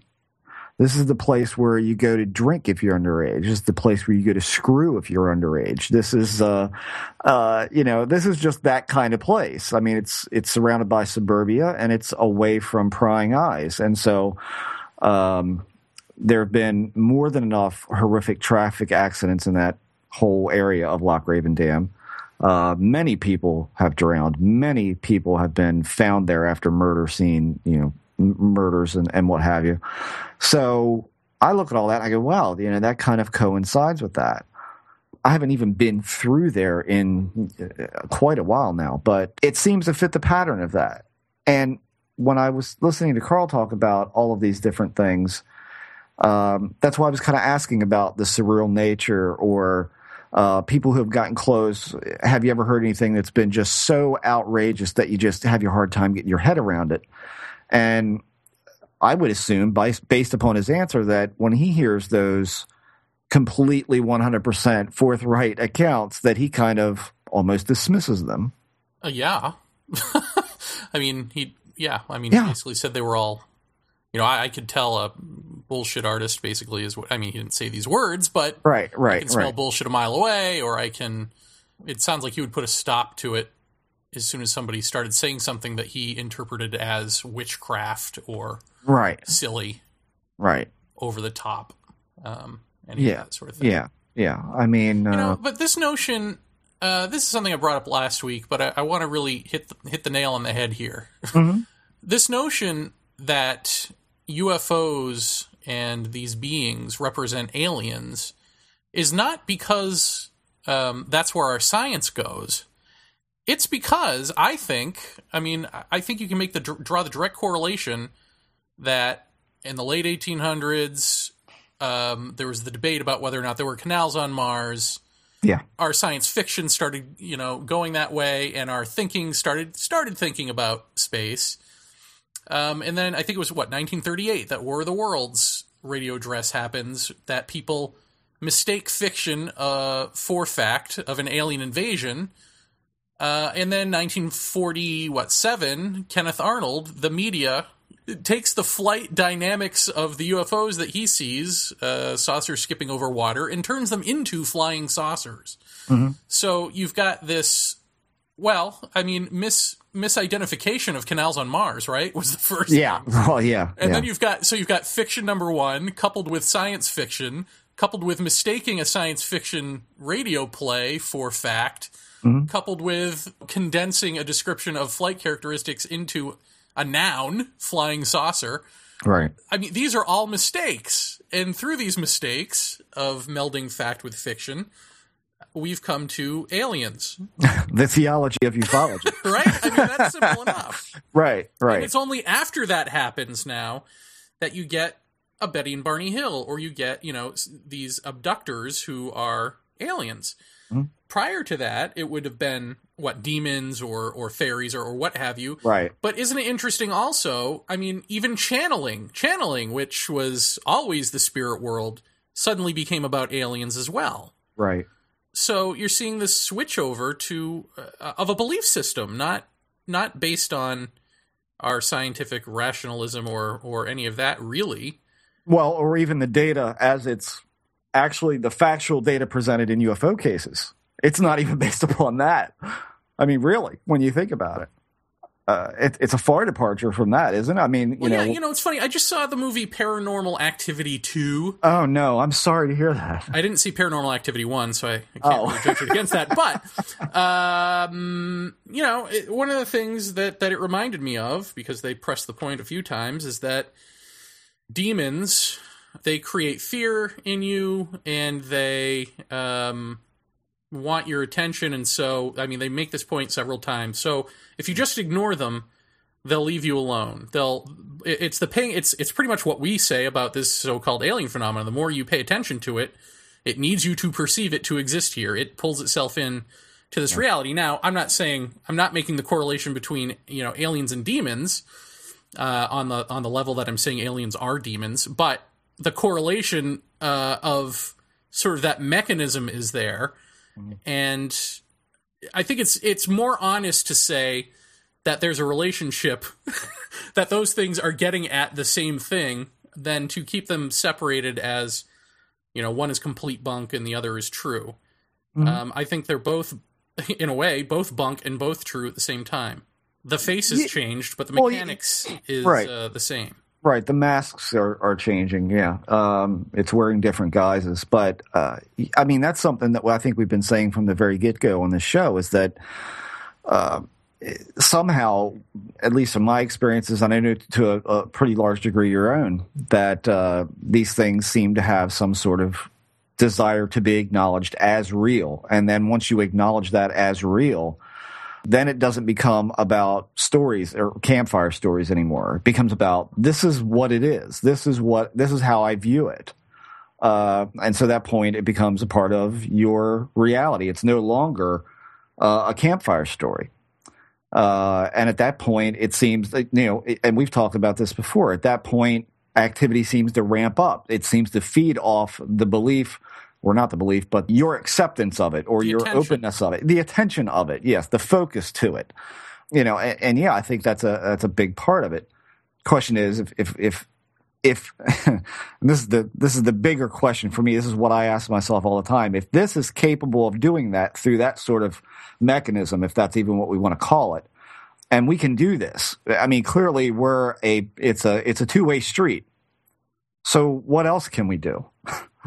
Uh, if this is able to to happen, uh, if, are there other avenues in which this is happening too, i.e., ghost activity, which I ask myself all the time: Is Gettysburg truly haunted because so many souls left this earth there, or is it haunted because people go to see ghosts? Well, that's a You know. chicken and egg question, isn't it? Uh, well, what came first, right? I mean, I don't know. Uh, I wonder the same thing about Gulf Breeze, and and we've we've again we've said before that uh, uh, when I talked to Bland Pugh down there, I said, when did uh, UFO activity really not become the thing anymore? When did it stop? And he said, when we stopped going to Shoreline Park, it stopped. Uh, and so ultimately, um, when it, they stopped paying attention, it stopped paying attention or it stopped manifesting for them. I hate to say I don't know where to go with that, but I don't know where to go with that. Um, that's just as it sits for me. That's kind of always been my mantra with this thing: is that that the more that you give, the more you're going to get. I don't. How did we get into this from USOs? Jesus Christ! Can we ramble or what? well, Um, because it's it's that it seems he's well, it's based the belief system thing. Yeah. Well, it's again, it's the old Bud Hopkins creating outlier data of Mm-hmm. the things that we don't like, the things that seem to make less sense of this in terms of aliens from outer space. That's the thing that yeah. is unacceptable. Yeah. Well, But I mean, that's actually what the phenomenon is. right. And in terms of like even just the telepathy thing, I didn't really understand that because um, I've heard telepathy in English from these beings. So, Yeah, yeah, you and me both, and so have a lot of other people. Um, but even just, I told you yesterday, I think it was right that two days ago, I had a lot of odd activity going on in uh, my apartment, which was something sort of just flying around the apartment, and I would sort of catch it out of the corner of my eye, and I'd look over, and it, it you know, it's like in the bathroom or it's in the hallway or whatever. And then eventually, uh, you know, I'm sitting here watching TV, um, and I see it, or seemingly it, maybe something else, I don't know. But basically, it looked like a um, small ball or sphere of, uh, well, I guess what we sort of decided was that the, maybe the best description is uh, like a tinted glass Mhm. sort of look to it, in that it looked like a solid object, like mercury or something like that, but it was sort of see through. It was sort of chromic, yeah, chromic, like a, chromic, yeah. but yeah. Uh, and and so I see this thing before my very eyes, um, shoot into like a little slit opens up in reality, like a, a tear in the fabric of reality, and it it goes into that and disappears. I mean, that was the visual. I don't know that Mm-hmm. that's actually what happened, but that's kind of what that looked like. Now, what does that have to do with aliens? I don't know. I see. Whenever I hear that, I revert back to what Lee and I used to talk about in the old days: was how many things are a byproduct of them entering or exiting the reality that that we are in. You know, when I talk to Lee about, But even uh, that, but even that type of thing, what you're talking about, isn't, yeah. isn't as mechanical as a ship coming up out of water and shooting off into space. well, um, to go back to its planet yeah. Well, let me put it to you this way. because they found water and they were excited to have water. Let- let- jumping with glee, going "Yippee, water!" we can't just Where's- invent water. It's what is water? H two O, right? We- Isn't that pretty easy to invent when you're a high powered alien? we came for your water slide. Um, Why aren't they at Disney? well, here's here's here's the thing, and I thought about this today. When we had David Rountree on the show, and I was talking to him about at the condominium, I used to see strange things around the bathroom. I see things, strange things around the bathroom here in the house. Uh, what look like people or movement or um, shimmers or uh, anything. I mean, even Lisa saw some things that look like uh, like thin linen veil material. And and he said, well, yeah, there's a lot of sightings around those things of, especially in the kitchen as well, but not only the bathroom, but the kitchen, any place where you've got running water. And so I thought to myself today, if this interview had gone a different way, I would have said, Do you think that it's possible that if these things are not extraterrestrial craft and are not military um, uh, projects of some sort, but are manifestations of some sort, are they using the energy of water? Or are they using, or whatever this, whatever this uh, presence is? Is it using water as some kind of medium uh, in an effort to manifest itself? What do you think of that? Uh, like a water spirit, like a sprite. Call it what you want. well, uh, how about call it? What would be the mechanics of that? How would that? How would that happen? And don't say splash. These are not mermaids. I don't know. I, I mean, I don't. I don't know. I mean, um, if it's, uh, I mean, clearly you've got fresh water and salt water involved in this, but nonetheless, it's still water. Uh, if water is, uh, I mean, obviously, you know, when you're talking about moving water, you're talking about there's definitely is that kinetic energy? Am I right in saying that? You are asking a failure of science, my friend. Well, me too. But uh, you know, you're you're talking essentially energy of water moving, uh, and so you know when you're talking about water moving and you're talking about salt water, does salt water not conduct electricity? Am I wrong? You are talking to a failure of science, my friend. this is where we need listeners. Hi guys. Hey, everybody. You Uh, pay for this now. Or you get dumber the more you pay. right no i'm just i'm just saying i'm throwing out the hypothesis here. What if whatever this is is using water as some sort of medium? What if what is coming out of the water is water? And so you know if it gets up and it flies away what's to say it's really flying away and not just completely dissipating back into water? I don't think, see anything stretchy or elastic about that theory any more than it's aliens from another planet. Oh, I do. okay fine I think you're alone on that boat. Well, I mean, I'll put it this way. I mean, if if if uh, if you're looking at spirits uh, or ghosts or manifestations of something like that happening around a bathroom and a kitchen, then what say about oh, a lot more water than that? I mean, come on. What what's what is so far-reaching about that? Well, here, I'll help you out in a weird sort of Jeremy Vaeni way. Okay. So, what you're talking about in terms of the kitchen and the bathroom is converting water to energy in some way. That's what we do every day. We're mostly made of water. hmm So, human existence is uh, is is founded on converting water to energy. Okay. So, what's to say that there's not, uh, yeah, some other way to do that other than through digestive tract? You're welcome. Okay. well, I don't I don't I don't get what you're getting at with that. I mean, I mean, I'm saying, I was saying, find some sort of science that water can be converted to energy, and then it's like, oh, that's right, organisms do that all the time. That's how we live. We're water-based organisms. Yeah. Well, I'm thinking about more like how does uh, a tub of salt water turn into a flying saucer? Um, Well, not in terms of the kitchen or the bathroom. Well, I mean, if you let me ask you this: Did your uh, chromic orb come out of a glass of water and fly into your toilet? Because you've got USOs in the house. If you do, uh, I mean, Not that I'm aware of. okay. I, I, mean, I'm just I'm just chucking that out there. I, I, don't know how that would work. I don't know what that would mean, but uh, I mean, clearly, you know, if you're going to talk about energy and water, there's a lot of energy in the ocean, clearly, and uh, if you've got some phenomena out there that is uh, in tandem with us working uh, some kind of two way street of manifestation, then of course, if it's if you consider that a lot of UFO reports are near water, forget being in the water, forget USOs, forget that. Say just being near water, then you know I could see it as you know maybe they're using this as some kind of medium uh, to manifest something here. By the same token, there's a lot of UFO reports around high tension wires. Um, how much of that can you put off to high EMF ratings uh, that are affecting perception of the brain uh, or people with acute sensitivity to that? I don't know. But is that being, again, is that electrical energy coming from a high tension wire or whatever power grid you want? Is that something, a nuclear power plant? Um, are all these things but just basically mediums to manifest something?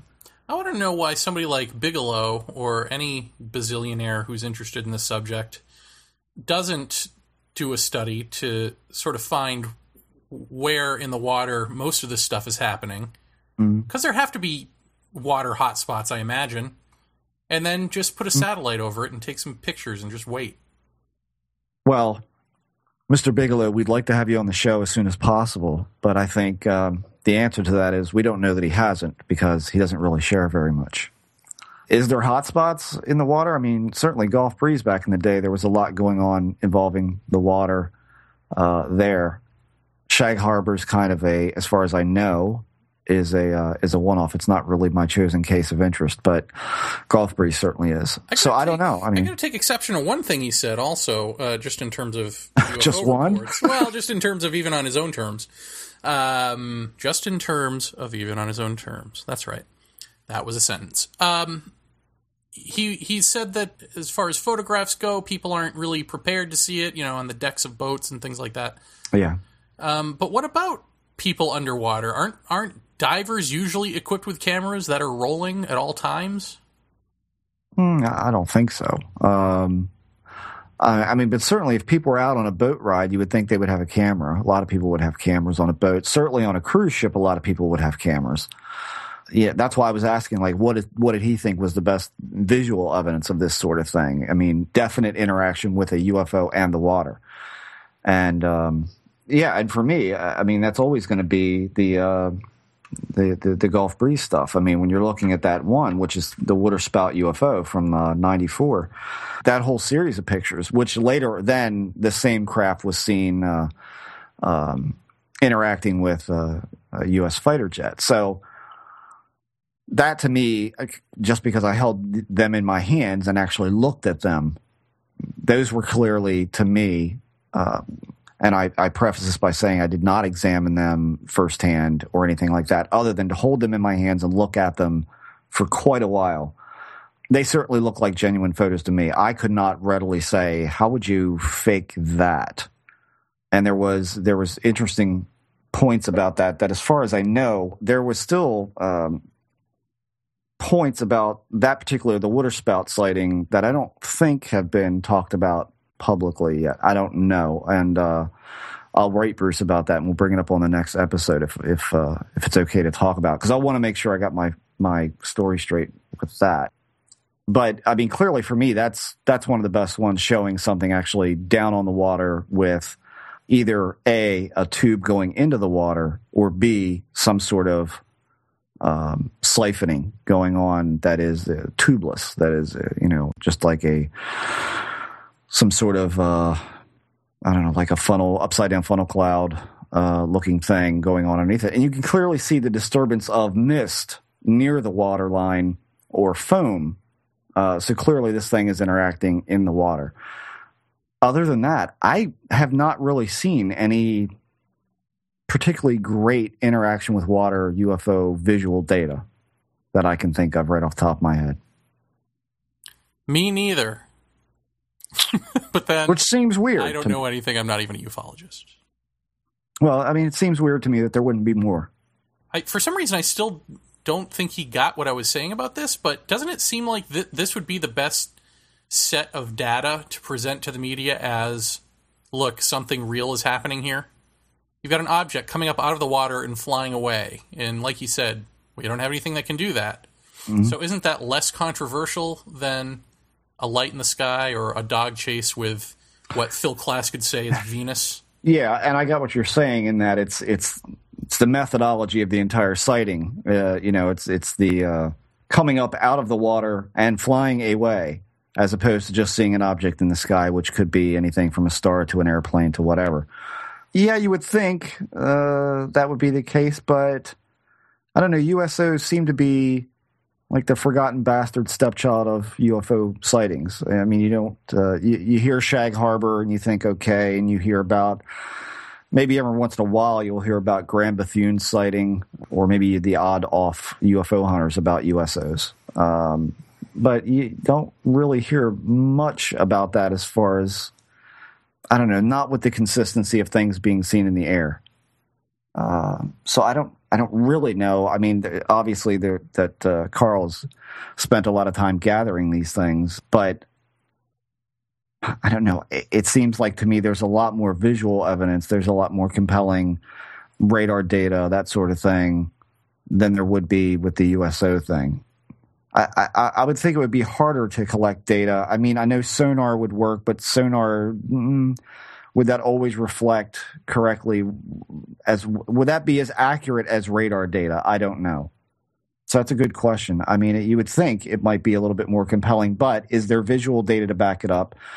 Certainly, the the naval cruisers would would would be the best place to start with something like that. If you're really going to put put a case together um, for, like you were saying, a Larry King show or something like that, certainly that'd be the best place to start. Well, on another note, Jeff, uh, I am uh, coming to your place this weekend, and we're going to go to Gettysburg. Yeah. Um, now, you had said you want me to bring a camera and you want to film something um, and maybe uh, release it to the subscribers Correct. just our little thank you gift.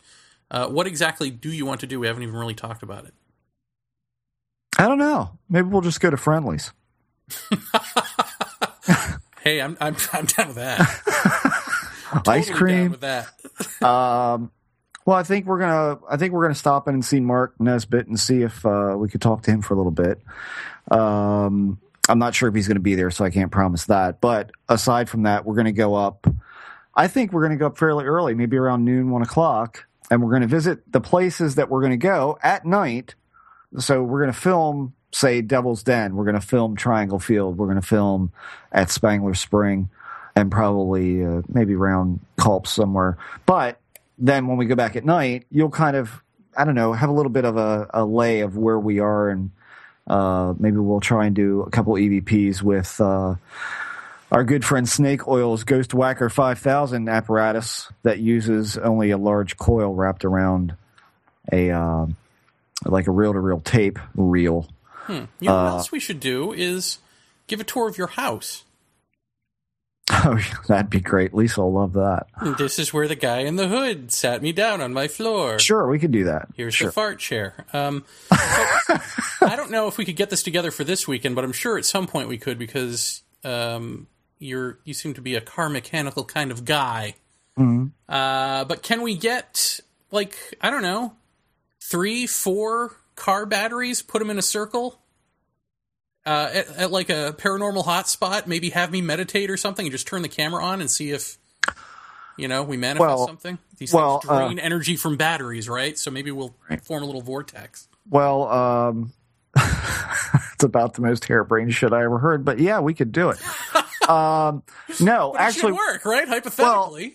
well, hypothetically, uh, who the hell knows? Uh, we don't know. do, do, Uh, do, do, do, do. Well, yeah, I mean, we could try that. Uh, but David Rountree mentioned to us, you know, did I have a plasma ball? And I do. I've got a very large one. I'd be real curious to see if we could rig up some kind of battery unit to that and perhaps, uh, fix that to an outlet that I can plug this thing into, and we can run it in the field and, and just see what happens. I'd be curious just to see what happens with that. Um, what did he say might happen? Well, he said essentially it uh, discharges a lot of energy into the air. Um, and he told me to take it down at, at, the house and just run it and see what we get. So maybe maybe Friday night when you come down, um, if we can stay up till uh, dead time, uh, 3 a.m., we'll set that pup out on the uh, coffee table and just let it run and see what happens. See if we notice anything, and we'll run cameras. That'd be interesting, and, and I would definitely want to focus on the hallway uh, near your room. Yeah, I definitely am down with whatever uh, we do to heighten the manifestations near my room right before I go to bed. I think that yeah. would be a great idea. Thanks. You're welcome. But if we could take it out in the field and run it off some kind of portable power, I think that would be terrific to try that and just see what happens. And if not, maybe I'll take a run by the electronics store tomorrow and see if they don't have something that is like that that runs off batteries because I know they have much smaller ones that do. There are also plasma discs that we can get that I have a couple that do run off of uh, off of batteries. But wait a second, getting back to me and my genius for a second. How is that not genius if these things drain batteries to have car, a circle of car batteries to form like a help me Obi-Wan you're my only hope type hologram. A ghostogram. I think if you go from the standpoint that a lot of paranormal investigators have their batteries drained when they go to like, you know, digital cameras and, and film cameras drained, kind of I can under, I can understand where you're coming from a little bit. My thing is I want to discharge that shit into the air. Uh, I actually don't want just some sort of field coming off of a battery, which I would think would be somewhat low level. I'd rather see something uh, like a Van de Graaff. oh, I was thinking that that's what would happen. No. A car battery? You think a car well, battery is going to act like a Van de Graaff? Well, no, that no, not, I don't know. I, I don't know what a Van de Graaff is, but Van de Graaff is the big uh, static electricity generator that has a, a, large ball on the top. You've seen them before. Oh, they look like a yeah. large phallic uh, uh, apparatus, and you plug them in, and um, no, and you I, get. I'm, I'm down. I don't care about that. I'm down for an actual manifestation of a ghost of some sort that has drained the energies to, you know, to the extent right. where it then appears right there. Right. Well, I mean, when you're talking about uh, using a Van de Graaff or something like that, that's exactly the premise behind that. Uh, is you're throwing large amounts of energy, electricity into the air, which is, you know, apparently, I mean, according to theory, is what these things would suck up to try and manifest themselves. Um, uh, yeah, we could try that. I mean, I can try and find someone who's got a Van de Graaff. We'll take it with us. I mean, if if it can power it off of a car battery you know, the old 89 Thunderbird will get a workout. Um, I don't mind trying that if we can swing it. Where would I get all those car batteries? Yeah, I don't know. I can check with Dad and see what he's got. But if we bring him all back drained, he's going to be pissed. But will he? Would it have been worth it? Uh, not for him. Oh, never mind.